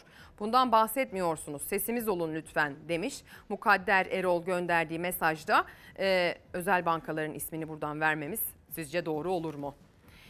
Meslek lisesi mezunuyum. İşsizlik düştü diyorsunuz. Peki biz niye hala işsiziz mesajını da Umut e, Bey göndermiş sevgili izleyenler. Biliyorsunuz az önce bir sıcak gelişme son dakika bilgisi olarak işsizliğin 0,4 puan düştüğünü açıkladı TÜİK. Onu aktardık. İkinci çeyrekte ilk çeyreğe göre 0,4 puan düşmüş. 430 bin kişi eksilmiş işsizler ordusu.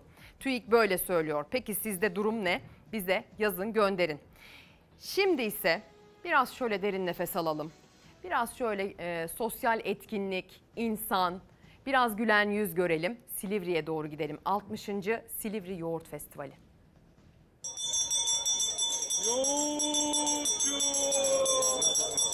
Ya yoğurt festivaline çıkıyorsun. Yoğurtsuz olur mu ya? Bu yıl 60.sı düzenlendi. Silivri Yoğurt Festivali'ne rağbet büyük oldu. Açılış kortejinde rengarenk görüntüler oluştu. Ünlü sanatçılar sahne aldı, dans gösterileri büyük beğeni topladı. Bitip tükenmez Silivri Belediyesi tarafından düzenlenen Yoğurt Festivali 17 Ağustos'a kadar sürecek. Silivri'den ve birçok ilçeden binlerce insanın katıldığı festivalin açılış korteji gerçekleşti. Ödüllü turnuvalar, sergi açılışları, karaoke yarışması gibi etkinliklerin yanında halk dansları ve zeybek gösterisi büyük beğeni topladı.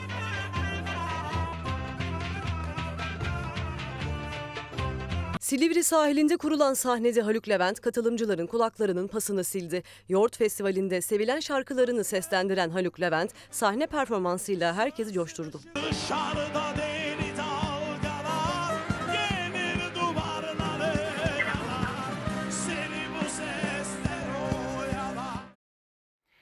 Sevgili izleyenler şu anda karşıda yani ben Avrupa yakasında olduğum için Anadolu yakasında e, ciddi anlamda kuvvetli sağanak yağışın etkili olduğu iller, ilçeler olduğuna dair bilgiler geliyor şu anda. Görüntüleri de yavaş yavaş e, düşecektir e, haber merkezlerine diye tahmin ediyorum. Kuvvetli sağanak yağış İstanbul'da etkisini göstermeye başladı. Batı Karadeniz'i uyarmıştık. Eskişehir, Çankırı, Ankara özellikle kuzey kesimlerinden uyarmıştık kuvvetli sağanak yağış alabilir şeklinde. Yarın bambaşka bir tablo var gökyüzünde. Yavaş yavaş sıcaklıklar artacak. Ee, hafta sonuna kadar bayağı batıda sıcaklık artışı sağlığı tehdit edebilecek kadar yükselecek diyelim şimdiden bilgi sahibi olmanız için beklenen oldu. Reklam zamanı geldi. Günaydın sevgili izleyenler. Sabahın saat 8'inden bu yana bolca günaydın dedik. Sesimizin, görüntümüzün ulaştığı her yerde aydınlık bir gün yaşansın diye zihinleri, akılları günü aydınlatmaya yardımcı olmaya çalıştık. Bilgilerle, Türkiye'den ve dünyadan gelişmelerle bu aydınlığa katkı sağladık. Bazen bazı bilgiler, bazen hayatın bazı gerçekleri günün aydınlığına gölge düşürüyor olabilir. Ama ne yapıyoruz? İnadına bolca günaydın demeye devam ediyoruz. Yarın sabah saatler 8'i gösterdiğinde yine buradan bağıra bağıra günaydın demeye e, niyetliyiz. Siz de oralarda olursanız seviniriz. Hoşçakalın.